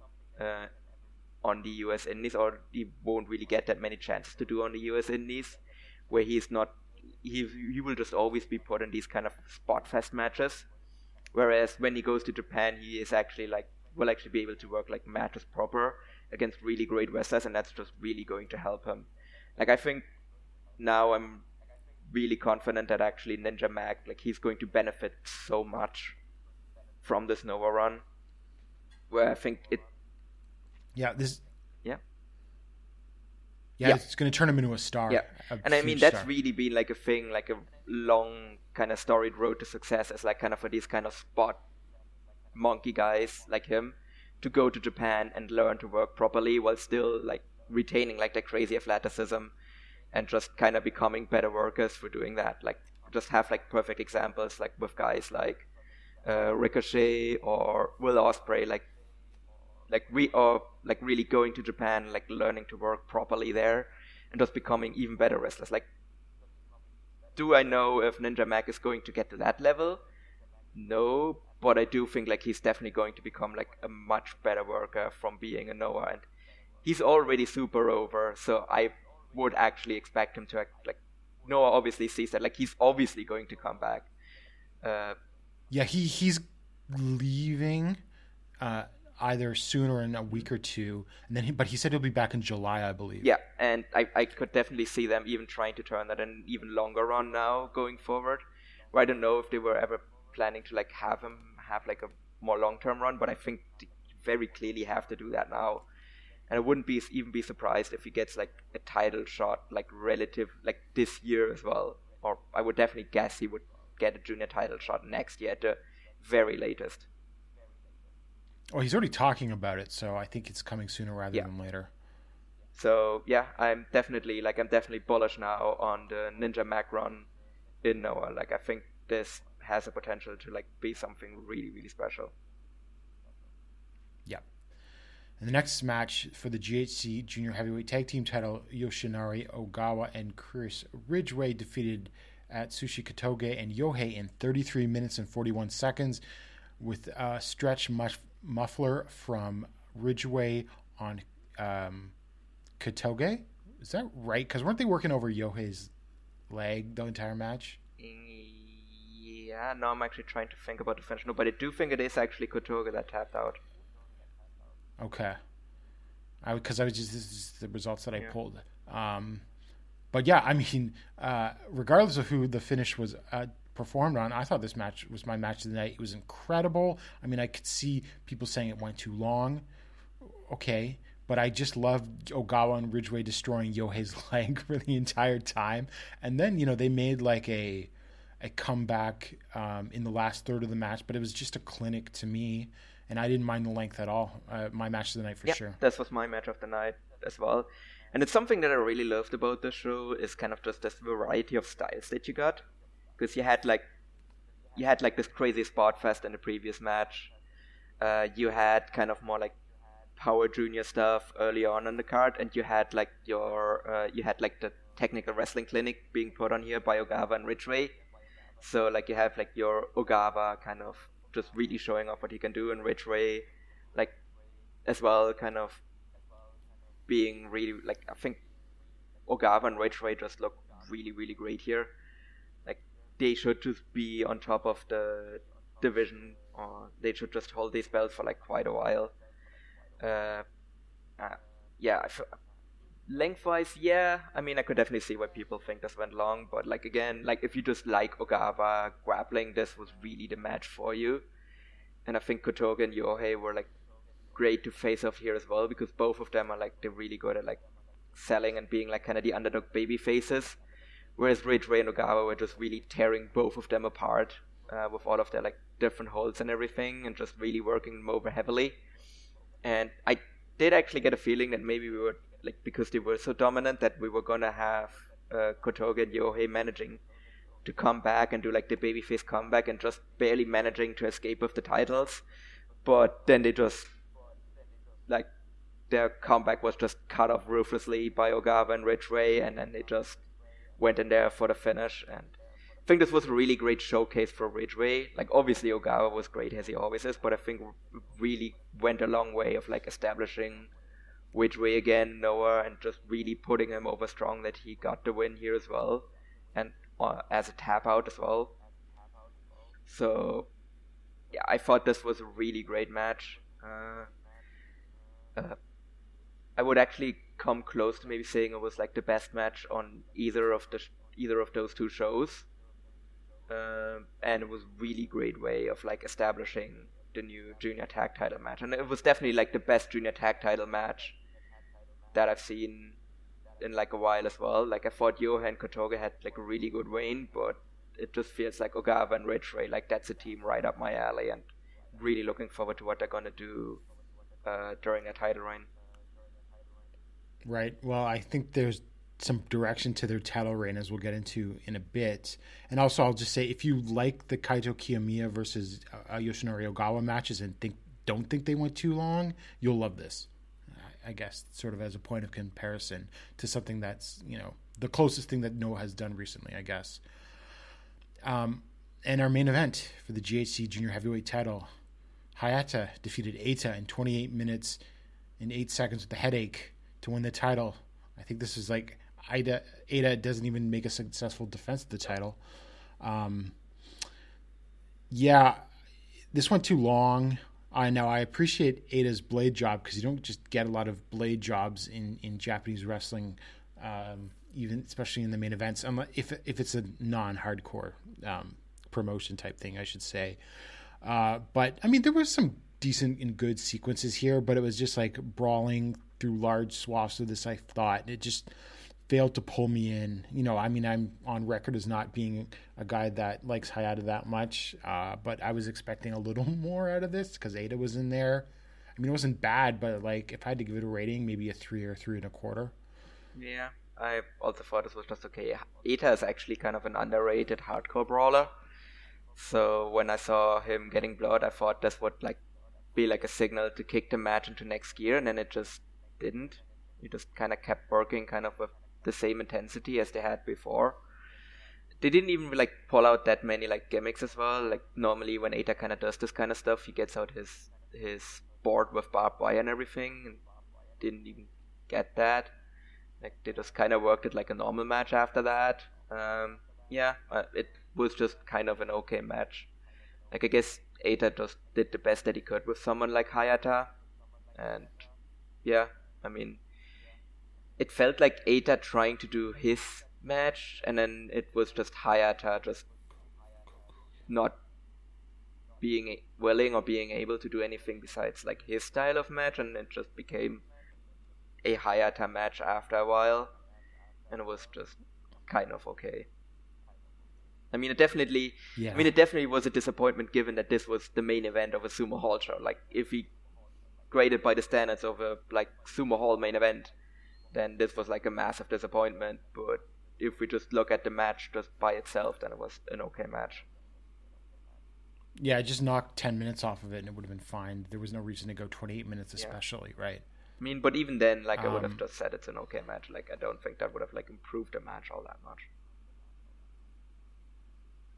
Probably not, but it wouldn't have dra- felt as dragging on as it did at Yeah. for sure, though. But I mean, then again, like I mean, it probably just felt like it had to go like nearly 30 minutes because it's a, it's the main event and it's Sumo Hall. So I get I get why they had it go long, but yeah, it definitely did not help the match. That's for sure. Uh, so that's the first night, uh, Majestic and Innovation. I mean, I thought this was a really good show. I mean, it's people have many jokes to make about the Noah Junior division, but it can deliver when it's called upon generally. And I thought all of the talent that they brought in, not just the Dragon Gate guys, but the the foreigners as well, really added a freshness to it that uh, Noah was needing. yeah, I would definitely say like the effort that Noah has been making since the beginning of the year to really elevate the junior division. Like I think it definitely has to be called a success. Uh, I think the junior division to me, like it's actually one of my favorite parts of Noah now. Uh, and this show really like I've, top to bottom, I think I prefer this show to the second show.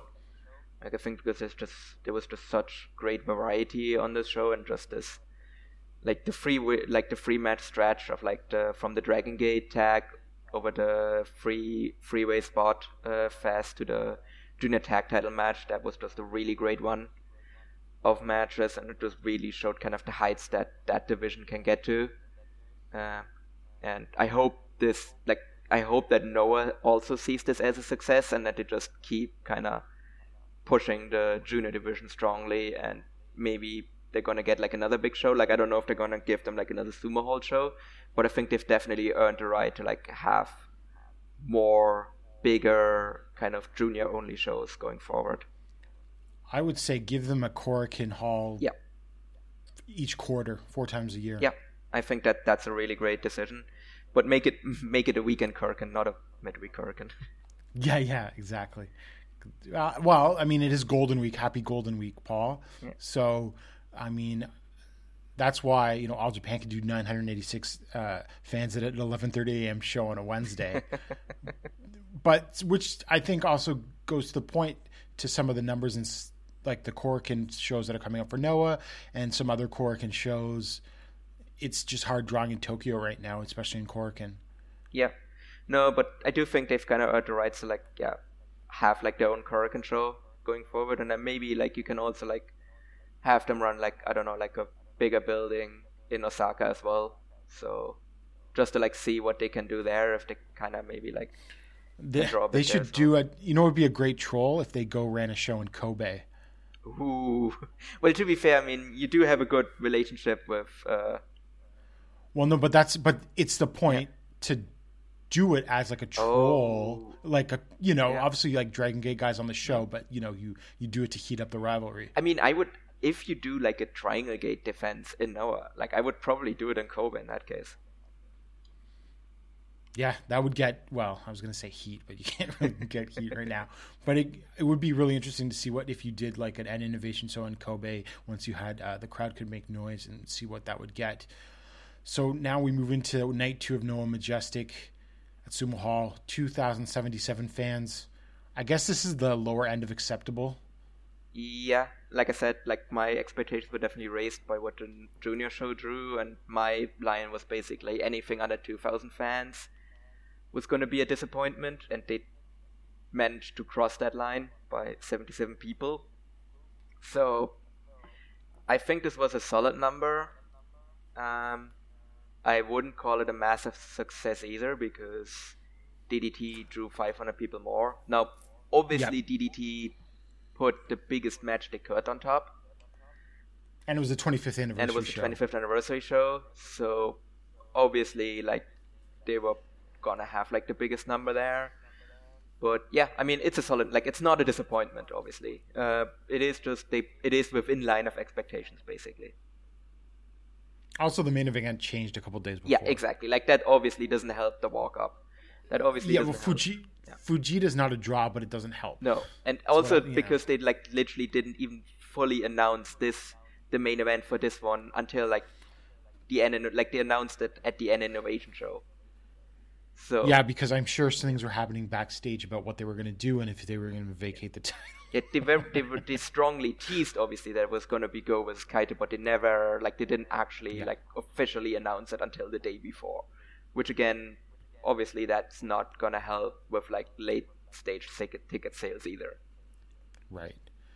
So to open, we had uh, Slex and Kai Fujimura defeating Alejandro and Yasutaka Yano. Uh, with the close of the business on Slex against Yano in 10 minutes and 22 seconds. Close of business is um, Cobra Clutch. And I thought this was another good opener. Uh, Slex continues to seem to get over with the sunglasses. He put some sunglasses on Fujimura, and Alejandro and Yano look great and is just perfect for getting Slex over some more. Yeah, I'm just like I do like the sunglasses gimmick.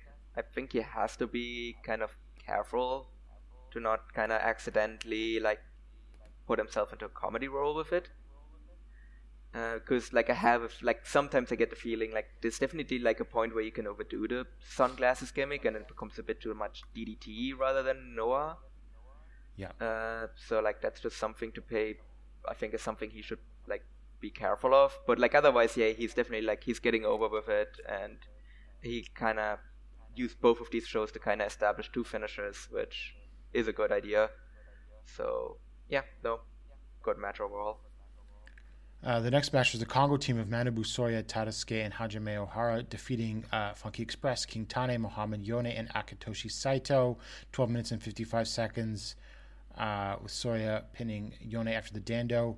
I mean, this is every other Funky Express match you've ever seen. There's nothing really to say about it. No, I, well, I was fine. just surprised that they lost the match because I actually expected Ohara to get pinned here.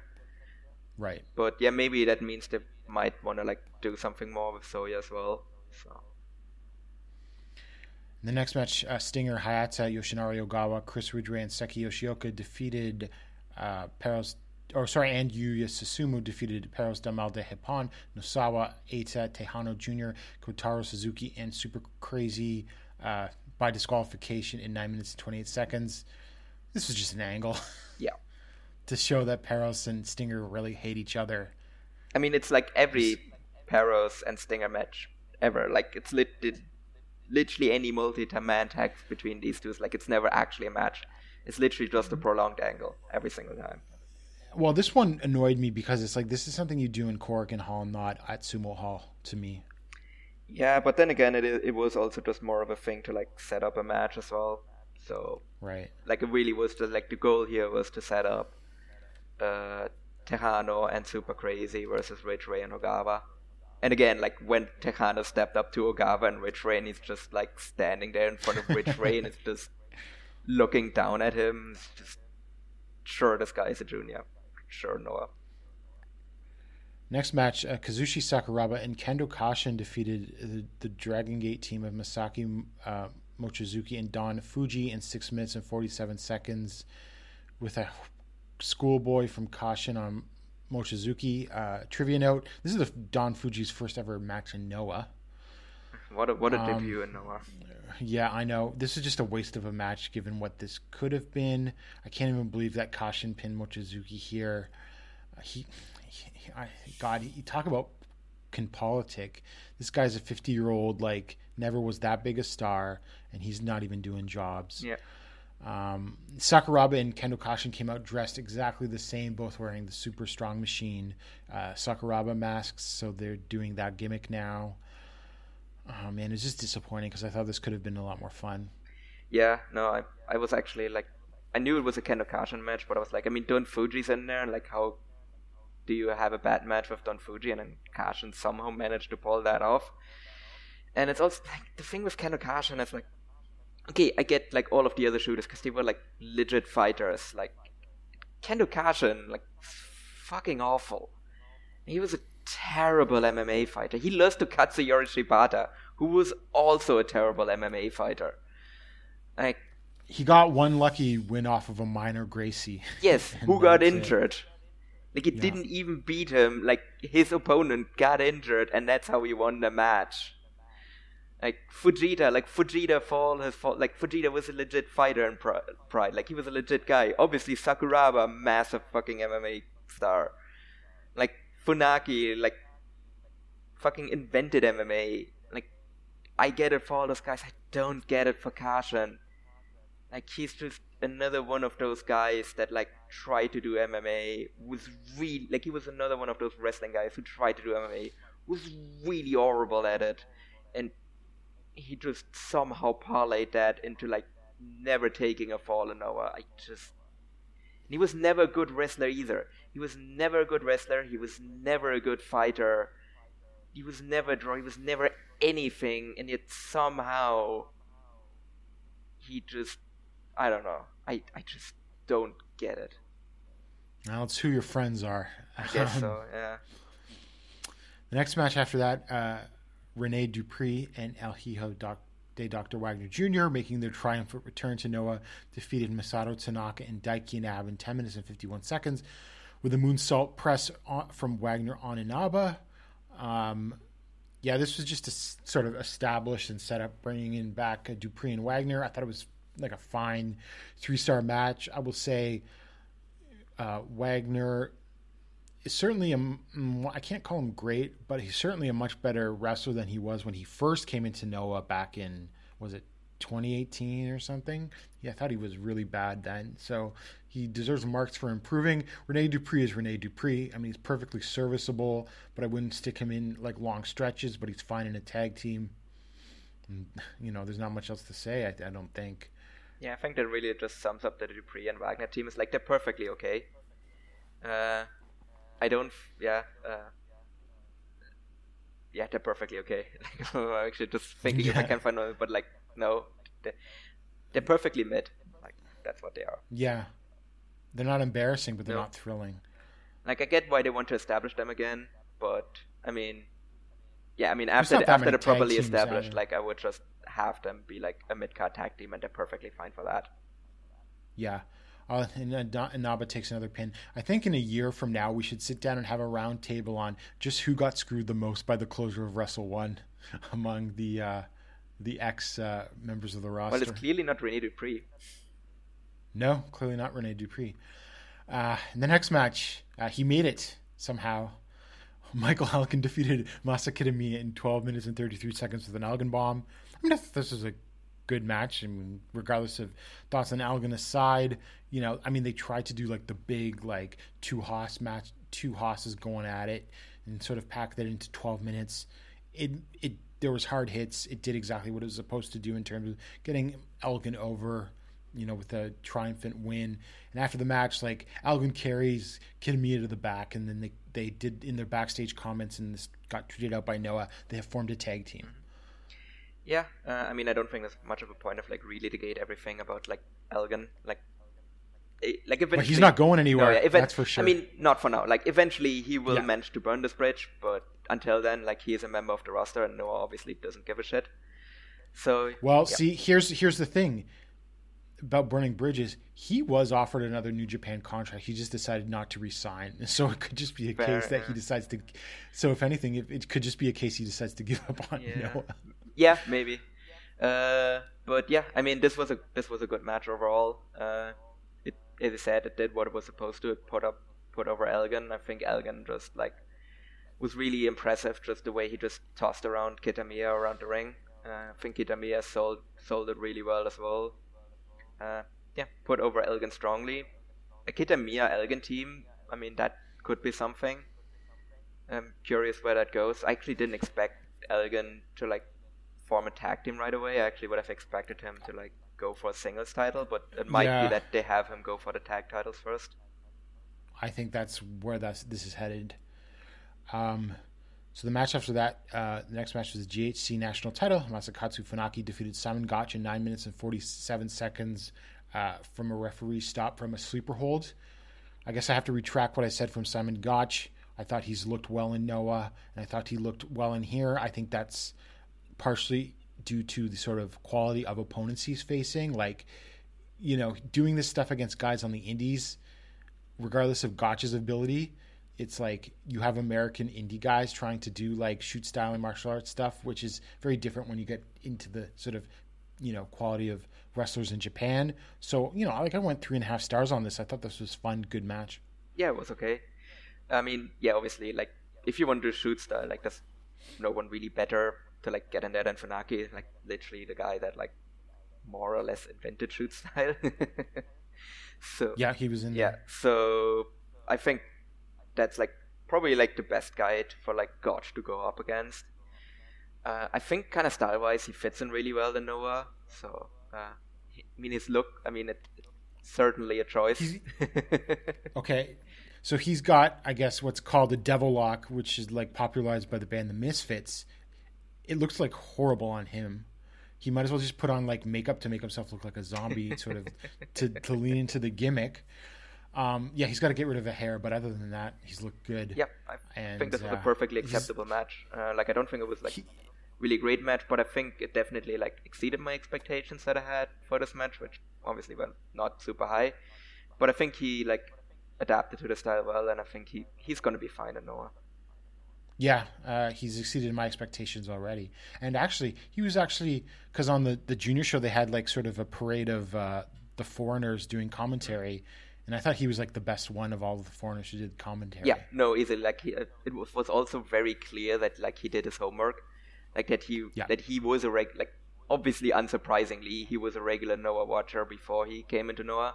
Like I think that makes perfect sense that like Simon Gotch was watching Noah before. Like I think that's not a surprise. But yeah, he he just felt like a guy that knew what he was talking about. Like some of the other guys, like I don't feel like had Rene really good idea. Rene Dupree was awful. yeah, Rene Dupree. He's just like, oh, look at that and stuff like that. You know. I also love like the best part of that was Rene Dupree like plugging Wrestle Universe on a show airing on Wrestle Universe. yes, thanks, So good. Rene. Well, it was probably was it on ABEMA as well? I don't. Well, the English feed definitely wasn't. No, that's Yeah. true. Uh, also, one thing I will give Gotch credit for, consummate professional, because like at one point, like Fulton and Pickering were like wanted to talk about Gotch and what he was feeling, but he's like, mm, he was like trying to steer it back to cover the action. Yeah. No, I think that that was yeah. I I thought I thought he did really well in that one. Like I think actually out of across both shows, out of all of the like guest commentators they brought in, like he was easily the best one because they brought in some people like on this show as well to do guest commentary and. Bless Chris Ridgeway's heart. He's he's a great wrestler, but it's not a great pro, and he's an even worse commentator. Yeah, I hope uh, they should bring in Akitoshi Saito uh, as sometime on English commentary because I've heard his English is quite good. I think that would be kind of cool. Yeah, who was it again? The guy that they brought in on this show out of the Japanese guys to do commentary? Oh, I can't remember now. It wasn't the guy that does like Tokyo Joshi commentary, was it? No. Oh, it was a wrestler. Yeah. I think it was a wrestler, but I don't remember who it was. I just remember that. I can't remember. basically oh, God, said I can't nothing. Remember now. Uh, oh, who was it? Maybe it was Sight. No, No, because Saito's English is good. Like, and this was not a guy who had good English. I'm trying to think. I can't remember now. Uh, it'll come to me maybe. Yeah.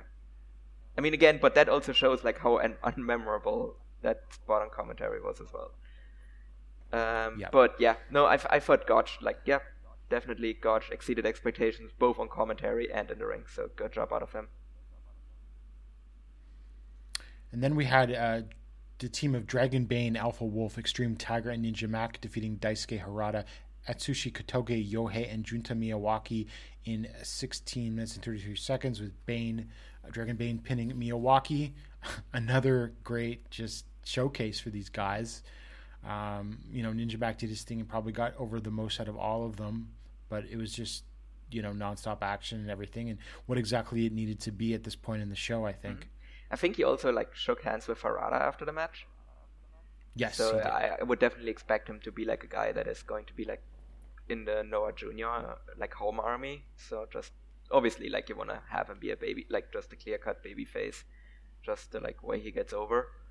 Um, yeah, I thought this was a real, just a really good showcase for like the foreigners coming in. Like like this was very clearly the focus of the match to just like give all of them a chance to kind of like get in, like familiarize the crowd with the signature spots. Um, Yeah. yeah, they did they did do that well, and yeah, the match did what it was supposed to do, and it was just like a really nice, good spot fast and established the guys well. And next, we found out the the identity of the biggest X ever.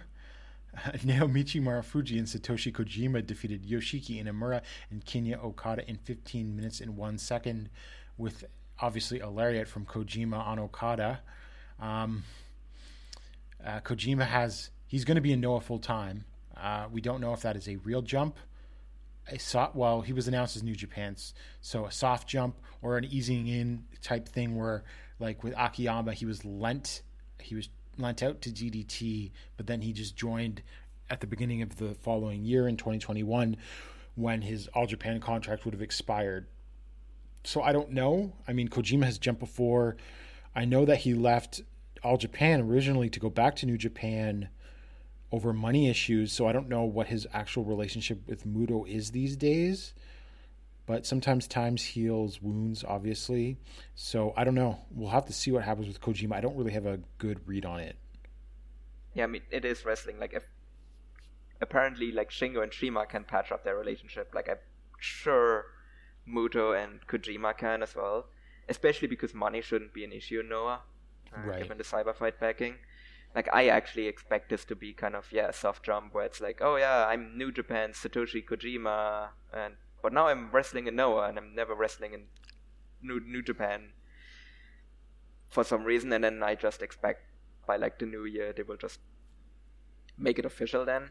Um, in terms of like this being the biggest X ever, I love Kojima. He is legitimately one of my all-time favorites. Like I, when I was at All Out uh, and I saw him wrestling Moxley, like I just went very loud when Kojima came out, and I didn't really go very loud when Kojima came out here. uh, I was just, yeah, I heard the music. I was like, oh, it's, it's Kojima. It's like that's cool. Now, to be fair, probably was a bit of a victim of expectations. Yep. Uh, Well, it's funny because uh, when Kojima came out, people were speculating that X was supposed to be uh, Ospreay. because it's like, well, why is Kojima this big X? Yeah, I mean, but like, it seems like yes, Kojima was always the plan. Like, Yeah, he- obviously, Kojima, was, always the plan. Like, Yeah, given yeah. given like everything that they've done and everything. So like, ob- so yeah, I mean, I wouldn't even say if Ospreay would have been the biggest accept. Uh, I mean, it definitely would have been. It would have been a bigger. bigger. It would have been It would have been a bigger surprise. Yeah. Um, yeah, no, I mean, with all of that said, like I think they just kind of like set them. To be fair, they did set themselves up to fail with just like the way where they were just like massively hyping this. Now, with that being said, I do think Kojima is a great addition to the roster. Like he can still go. Uh, obviously, he's right in the perfect age range to go for the uh, GHC title. so, but he's also someone that can still go on a really high level. And as I mentioned, like Kojima is one of my all-time favorites. So I'm happy that he's now in a promotion that will actually push him. So yeah, no, I I do think he's like a great addition to the roster. So I'm happy to see him in Noah overall. So I guess the question is, do you think it's looks bad to have a guy that was beaten like a drum all of a sudden come into another company and then be challenging for the world title?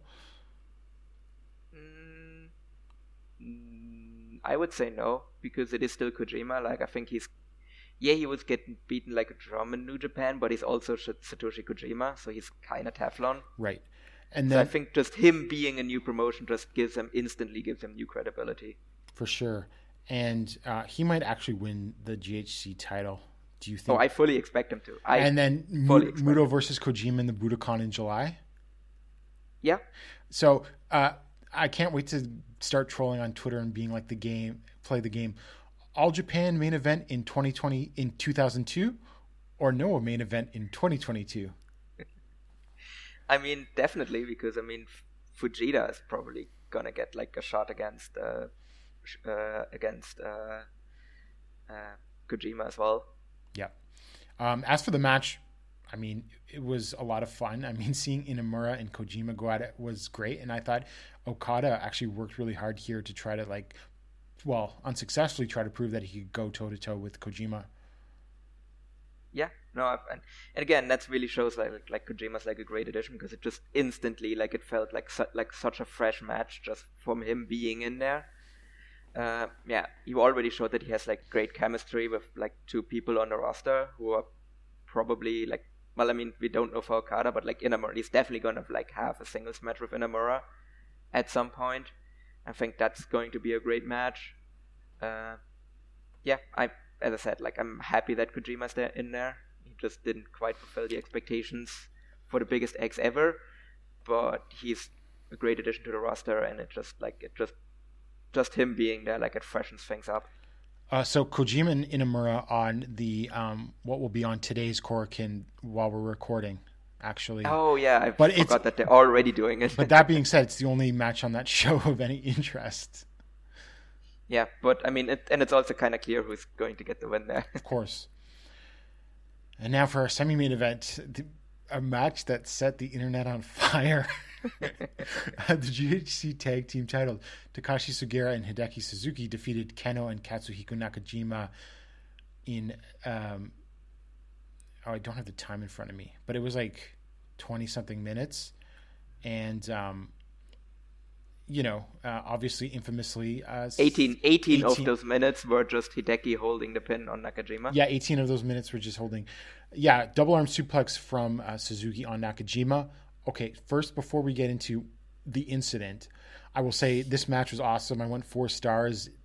like, I don't, I think Nakajima just seemed like he, and, and Kenoh too, just seemed like, and of course, reports are that they are pissed, but they really took it out on Suzuki, which I thought really sort of made this match actually, right? And it was, and obviously, Sugiura is Sugiura, and Hideki is a great wrestler. I, I would never deny that. I've gone five stars on a Hideki Suzuki match before. Um, but obviously, you know, so this was a great match. Obviously, the the finish, Nakajima doing a job before with uh, to Hideki after Hideki refused to do a job in a singles match to Nakajima, and then Suzuki just lying there for like ten seconds. I don't know. Uh, yeah, I I love this match as well. Um, I agree that it was the it was definitely the best match on this show, and I think it was also the best match on either of those shows. I think I would just put it slightly ahead of the junior tag title match, but I thought both of those matches were great. It just this one I think I just slightly preferred. Uh, yeah, as I said, like Kenoh and Nakajima, which was really laying their stuff in. Uh, I think that really helped the match as well, and uh, I think Sugiura and Hideki have just great chemistry as well. Like I think they actually match up style was really well as a team. Uh, where just Hideki is obviously more like the grappler, and then you have Sugiura being more of the power guy, and I think that's always a great dynamic. Just gives like a good variety to the matches. Um, yeah, I thought actually Kenoh and Nakajima like they actually got a lot in this match. Like they actually like got to show off a lot of their offense. Um, obviously, then Suzuki kind of holding the pin on Nakajima. It didn't bother me as much as it did as a people. Was kind of a shit move, but I mean it's it, it's Hideki Suzuki. Like it just kind of comes with the territory. I think It's it's, like a, being like, who does Hideki Suzuki think he is? Well, Hideki Suzuki thinks he's Hideki Suzuki, and Hideki Suzuki thinks Hideki Suzuki is the shit. So he's gonna do it. Like, it's just a combination of things. I think in isolation it wouldn't have been as uh, bad. Also, to be fair, I think if he had done it on anyone else except for Nakajima, people wouldn't have lost their shit as much. That's like true, if he had done the same thing on Kenoh, like people probably would have been pissed, but they wouldn't have been as pissed as uh, yeah as they would have been here. Well, so for among internet, because I was thinking about this earlier, among international fans, would you say that like, and I don't know what order to put them in, but but Kenoh and Nakajima are like the one A and one B of the most loved wrestlers on the Noah roster by the international fans, even more so than Go and Kaito. I would maybe make an argument Kaito ahead of Kenoh, but it is definitely close. But Nakajima is like the one. Like Na- Nakajima is like to me is very clearly like the one that is like most loved by like international Right. fans. I see a lot of Kenoh fans out there, so I would. Ju- yeah, I- no, I- th- there's absolutely like absolutely, but I think Nakajima just has like a wider like kind of base. I think Kenoh fans can be like a bit more like intense in their love for Kenoh, which Right. makes sense because it's Kenoh. Um, but I do, f- and so I do feel like I also think there's kind of the narrative around kind of Nakajima being buried, which obviously stuff like this doesn't help with that. so I think that just like makes like anything that happens with Nakajima. Like I f- do think people have a tendency to just overanalyze anything that happens with Nakajima. Obviously, like, but I think that's more relevant for like something like that we're gonna talk about later. Um, I do think obviously like in this one, yeah, that's definitely not a great look for Nakajima that like Hideki just like holds him down like that. But to be honest, I don't think he did it specifically because I don't know he like hates Nakajima or there was like a thing coming from the back that he should do it. I feel like he would have done the same to Kenoh or he would have done that to like literally anyone else that would have been in this match. If he's just thought like you're gonna pin that guy, he probably would have done that on like any of them. Yep, for sure. And um, so we move on to the main event for the GHC heavyweight title decision match. Go Shiozaki defeated Kaito Kiyomiya in 30 minutes and 2 seconds with a Gowan lariat uh, to become the 38th champion and win the title for a fifth time, which is a new record. Previously, he had uh, shared that record with Sugiura with four reigns each. Um, I thought this was actually my match of the night on this show. I went four and a quarter. I thought Kaito worked really hard here trying to make something out of this match. But ultimately, I think what made it from like going into like match of the year candidate is that it just didn't get me on that emotional level because I pretty was quite sure that Go was winning. So I think that was sort of a factor here. But I mean, it was just incredible wrestling. And like I say, Kaito, well, and Go too. But really, I think Kiyomiya really should get recognized for being one of the re- best wrestlers in the world. Yeah, I thought this was a really strong match. I didn't quite like it as much as either tag team title match, to be honest. Uh, because as I said, it just kinda like it had no build. It had no real intrigue about what the outcome would be to me. So obviously, like both men did really well with like what they were given, uh, and it was still a really good match. Like I don't want to pretend that it was not, but it just like I had like no real like strong emotional connection to Exactly. it either. Like that's really what was missing from there. It's like it was two great wrestlers going in there and having a good match with each other, which is expected. Uh, but obviously, like given that like was literally announced like the day before that this match was actually going to happen, like there's only so much you can really do with that. There's only really so much you can like build to with like in the match if you had no build previously like they didn't really have like many interactions on like tag matches or anything that they could like call back to so yeah i think they did well with what they were given and they did well given the circumstances but it also like never really like connected with me on that like next level that i could say it was a great match. So yeah um it, it, it was good. Uh, it was really good really really good. Like if it actually had any build and if there had been any like doubt about the outcome i think then definitely i probably would have rated this match a lot higher. But uh, yeah uh, just the way it was it was like really really good but not great. Yeah, like that's sort of like the emotional investment's the dividing line between a very a very good, excellent match and like match of the year candidate, right? And, then I Yeah. and it came in for me just under that match of the year candidate level, which is like a I consider like four and a half.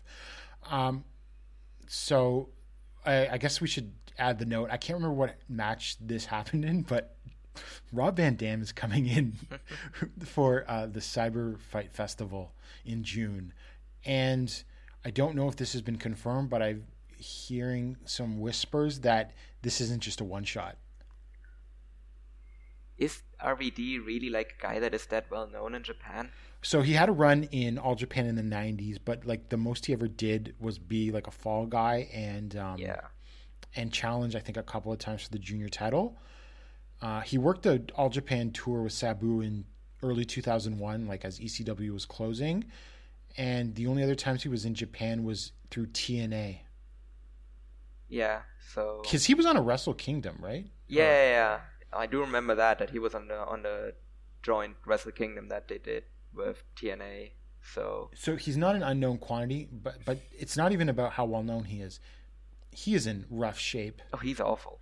and well, his last impact run which i think was in early 2020 he was awful he had he well i mean i've seen people claim that he did this to get out of paying um, like alimony to his wife but it's probably true. He has cte and it's affecting Okay, him. It's affecting him. Like his, Yeah, that's not a great. like i've heard things about him like you know he's off right? Because he's Mm. of all the head trauma. That's not a great sign either. no no.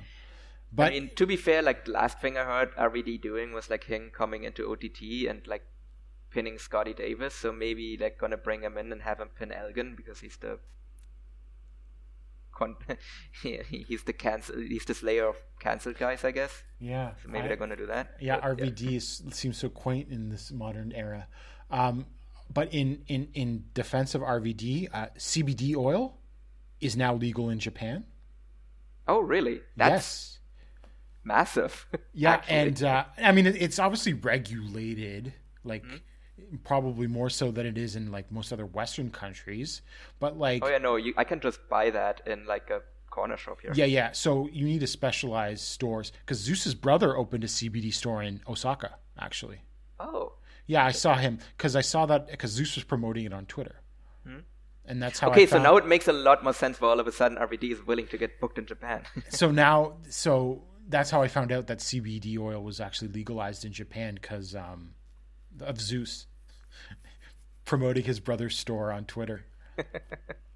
okay, that okay, that's that's interesting. Yeah. So Well, and and and, and then it makes more sense that RVD might be a more of a regular then. when RVD has his own CBD like line, I think, or whatever brand.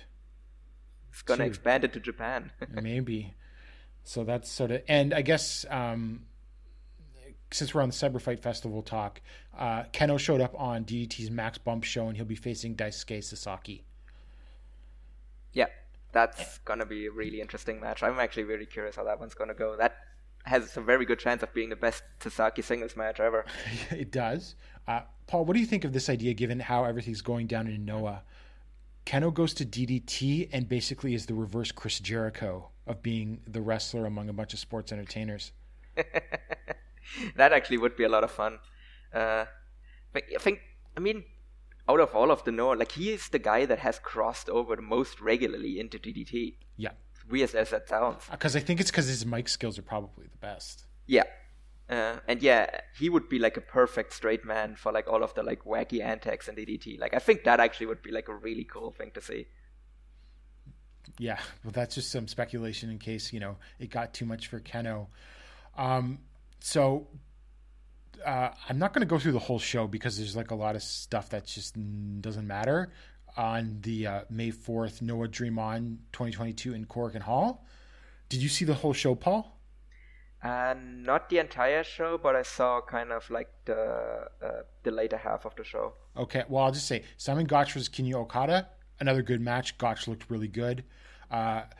Nosawa Rongai, Tejano Jr., and Super Crazy defeated Alejandro, Kai Fujimura, and Yutak, uh, Y- Yasutaka Yano. This was actually a lot of fun because it was, it was like four and a half minutes and it was just a sprint with like Alejandro and his team just flying around. Uh, Kenoh and Masakatsu Funaki defeated Kendo Kashin and Slex. Now, here's my issue with this. Slex did the job to Kenoh, which or which is fine, but and, but here's the thing. This is why it's so stupid that Kashin can't be a job guy, right? But also Yeah. th- He because very clearly needs to take the pin here. Like, yeah.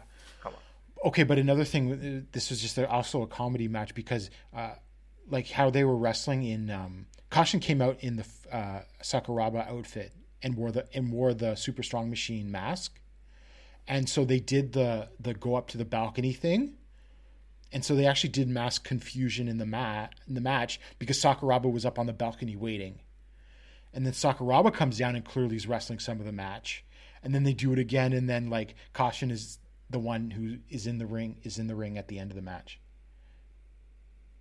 It's Yeah, that, that so stupid. awful. Yeah, just a waste of Slex, really, and Kenoh too. Uh, um, also a waste of Funaki, like a waste of Yeah. everyone in this match except for Kashin. Yeah, It's even Uh, a waste for the referee. Dragon Bane, Alpha Wolf, and Extreme Tiger defeated Tadasuke, Hajime Ohara, and Hiroki in 1034 uh, with uh, the Night Wolf on uh, Hiroki from Alpha Wolf. This was pretty good. I mean, it was just like a sprint. Everyone in this match is pretty good. What you would expect from it, keeping the the uh, luchador strong. Now, he- this is a match that I woke up to and everyone was losing their shit. Seems like a common theme on these Noah shows. Michael Elgin and Mas and, and Masa Kitamiya defeated Katsuhiko Nakajima and Manabu Soya in nine minutes and twelve seconds with Elgin pinned Nakajima with an Elgin bomb, and not only did Nakajima pin, or sorry, Elgin pin Nakajima with an Elgin bomb. After the match, Soya carried Nakajima out over his shoulders back to the the backstage area. A match was good, right? There was some good like double team action. It was obviously nine minutes. These guys kept a good pace. You know, obviously Elgin and them are getting, a, um, Elgin and Kitami are getting a push, but I think just Nakajima doing another job was jarring and inexplicable. If do you think this is an actual angle leading to something? Yeah, I think he's just doing a losing streak. Like I think this was the one for me where like people probably are overreacting a little bit. Like where people are like overanalyzing it and it probably didn't help that it was Elgin that pinned Nakajima, who obviously already has Right. is not the favorite person of like West End fans, to pull it mildly, for good reason. But like he has pinned Nakajima before, and he is getting a massive push as well. So like him pinning Nakajima to me, like it's not egregious. Like especially if it's like something that, clearly like Nakajima, like to have him like lose matches, and it's gonna lead to like something with Kongo and everything. So to me, that's more just like a storyline thing. And again, like similar to like Tejano pinning Tadasuke, like on the junior show, like it just has that much more of a statement to have Elgin pin Nakajima rather than have Elgin pin Soya. So I think that was more the angle here to have Elgin pin the former champion. So like that puts him him over more than if he would pin Soya especially if you have Nakajima be kind of having a bit of a funk right now. So like I think people really kind of lost their shit over this one, and I think it was a bit of an overreaction. Yeah, for sure. Uh, I think it's an angle. I hope it's an angle. Now to be fair, the egregious part to me here was Soya carrying him out afterwards. Like I don't think that was a little unnecessary. It was Yeah, a bit of a step too far. Like you can have Elgin pin Nakajima, but like not. Don't have him get carried out like a baby by Soya. That's bad. Mm, That sort of added it to the angle part Yeah. of it to me. I think, right? Yeah, no, if- definitely. If, they, yeah. if this was punishment or something, like I was like Nakajima will just pop back up and no sell it or something, Yeah. right? yeah no that clearly is like a, a anger thing and, and it is also like generally noah does contracts in april Mhm.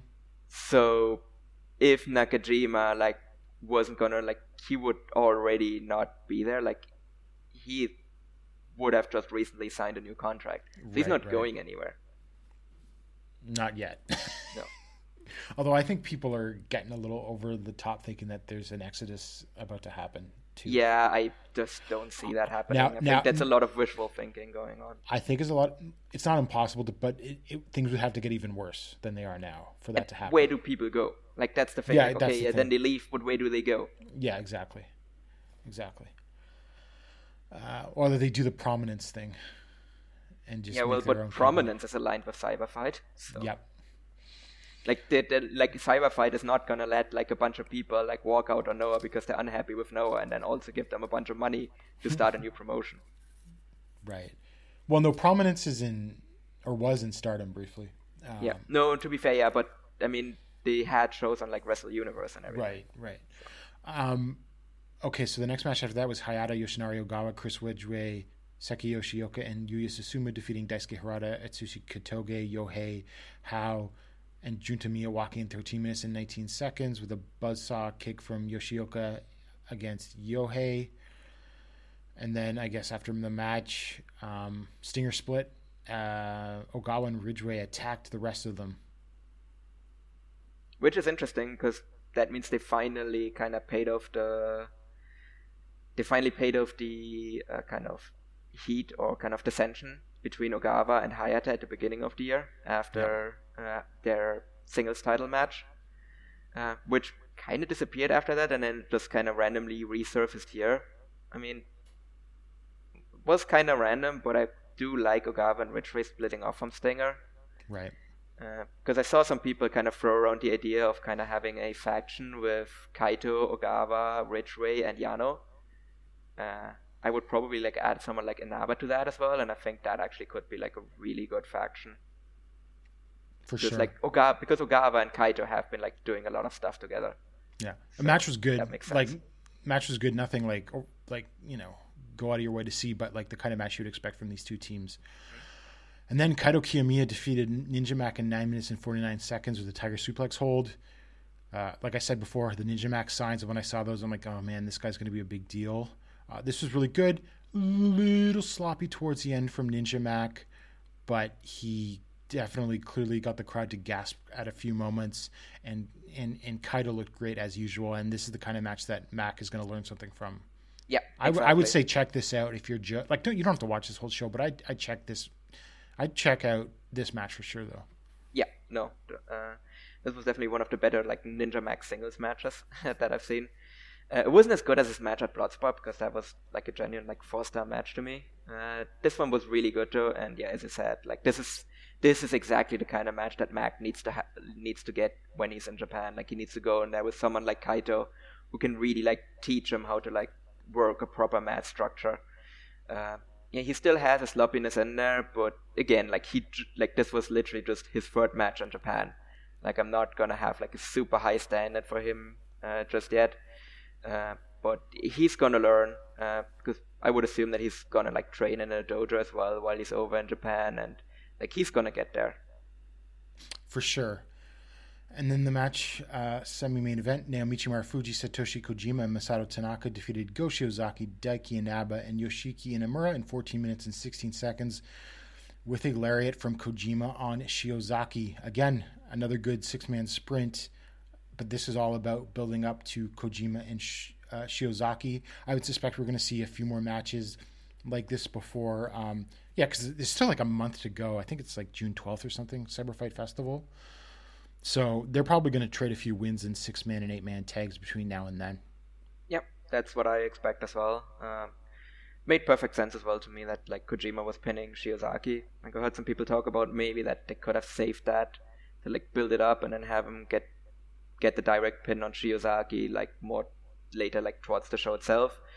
But to me it also makes sense to just like right out of the gate just have Kojima pin Shiozaki and just really establish himself as a threat to Shiozaki directly. Right. And yeah, as I said, like they're probably gonna trade wins kind of over these like upcoming shows, just in like six man tag matches. Um, yeah, it was pretty strong. Like I said, like Noah has perfected the art of kind of the semi main six man tag match, and this was another one of those.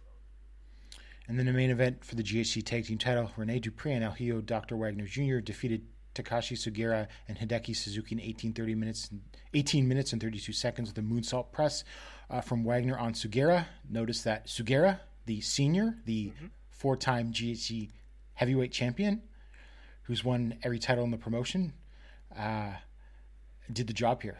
Okay, but counterpoint, the other person on his team is Hideki Suzuki, so he couldn't have taken the pin. yeah. Um, this was like a fine three and a quarter match. Uh, there was, I mean, I will give Hideki and Sugiura credit. They worked, I thought, pretty hard here to make something of it.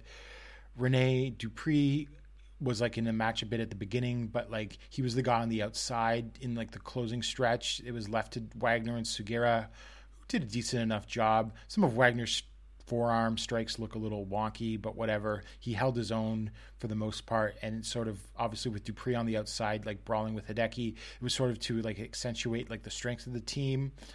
You don't have to go out, of your way to see this though. Yeah, no. As I mentioned, the team Wagner and Dupree did just okay. They perfectly met. That's kind of what this match was as well. Uh, definitely prefer kind of Sugiura's and Hideki's kind of other tag title matches to this one, but it also wasn't a bad match either. I was just kind of coming away from it, being like, "Yep, this was a perfectly acceptable match and exactly what I expected this match to be, which I suspect is going to be every kind of Dupree and Wagner title match." going Uh, I don't- like I, I don't- would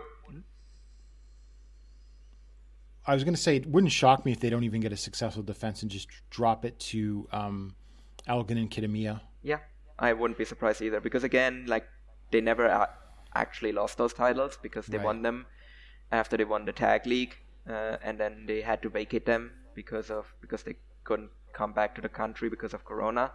Yeah. So it makes sense to like just put the titles back on them now, but not really give them a long reign. Like it's just actually have them lose the titles properly this time, and then just kind of have them be kind of a middle of the pack team, which is the perfect spot for them.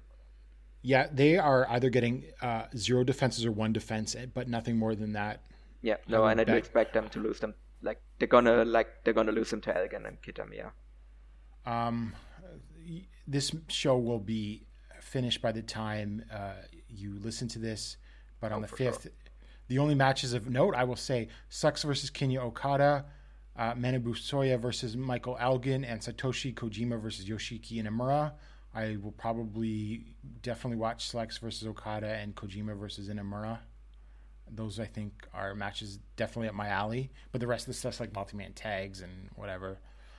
Um, and I'm just seeing, just really quick before we go, Cyber Fight, yeah, June 12th, Shiozaki versus Kojima and Kenoh versus Daisuke Sasaki.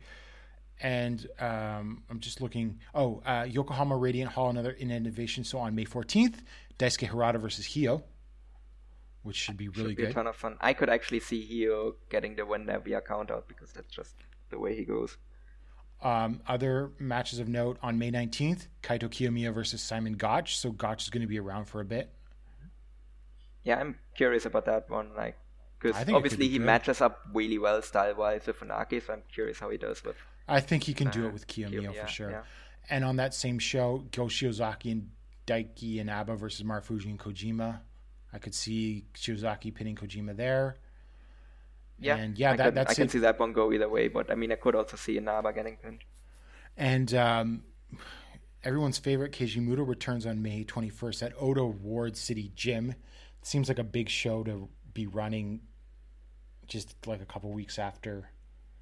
Um, because I don't think that's going to have a GHC title match. I don't know what that's going to draw. If that draws 1200, would you consider it a success? Um, yeah, I would. Like, I mean, we don't Well, really know I mean- that much about the card yet. So. Well, it's Shiozaki, Kiyomiya, and Tanaka versus Keiji Muto, Marufuji, and Kojima.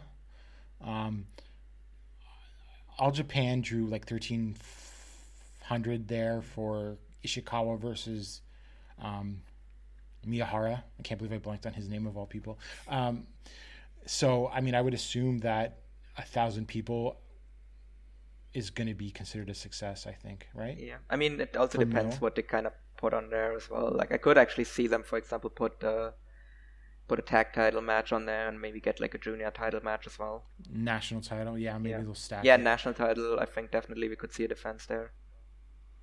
yeah so that's it for uh noah uh i don't know i mean i'm i really enjoy these two shows but there's just too much going on for me to like being like everything is fine meme No, no, definitely not everything is fine in Noah.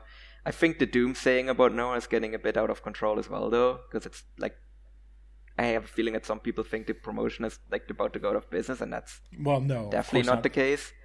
well but no, there's no, definitely Nosawa, yeah. Nosawa could run it into the ground with his booking of his friends that cyberfight decides to cut bait but i that's still a couple years away i think and again like the like the drawing like it's i don't think that they're really where cyberfight wants them to be but it's No, also not. not. like they're not they're not like bottoming out either like again like the two Well, yeah, I Sumo mean, Hall they, they drew within expectations it's just that obviously cyberfight wants no noah to be like the flagship promotion and they're still Right. getting outdrawn by ddt so in some context, yeah. Yeah.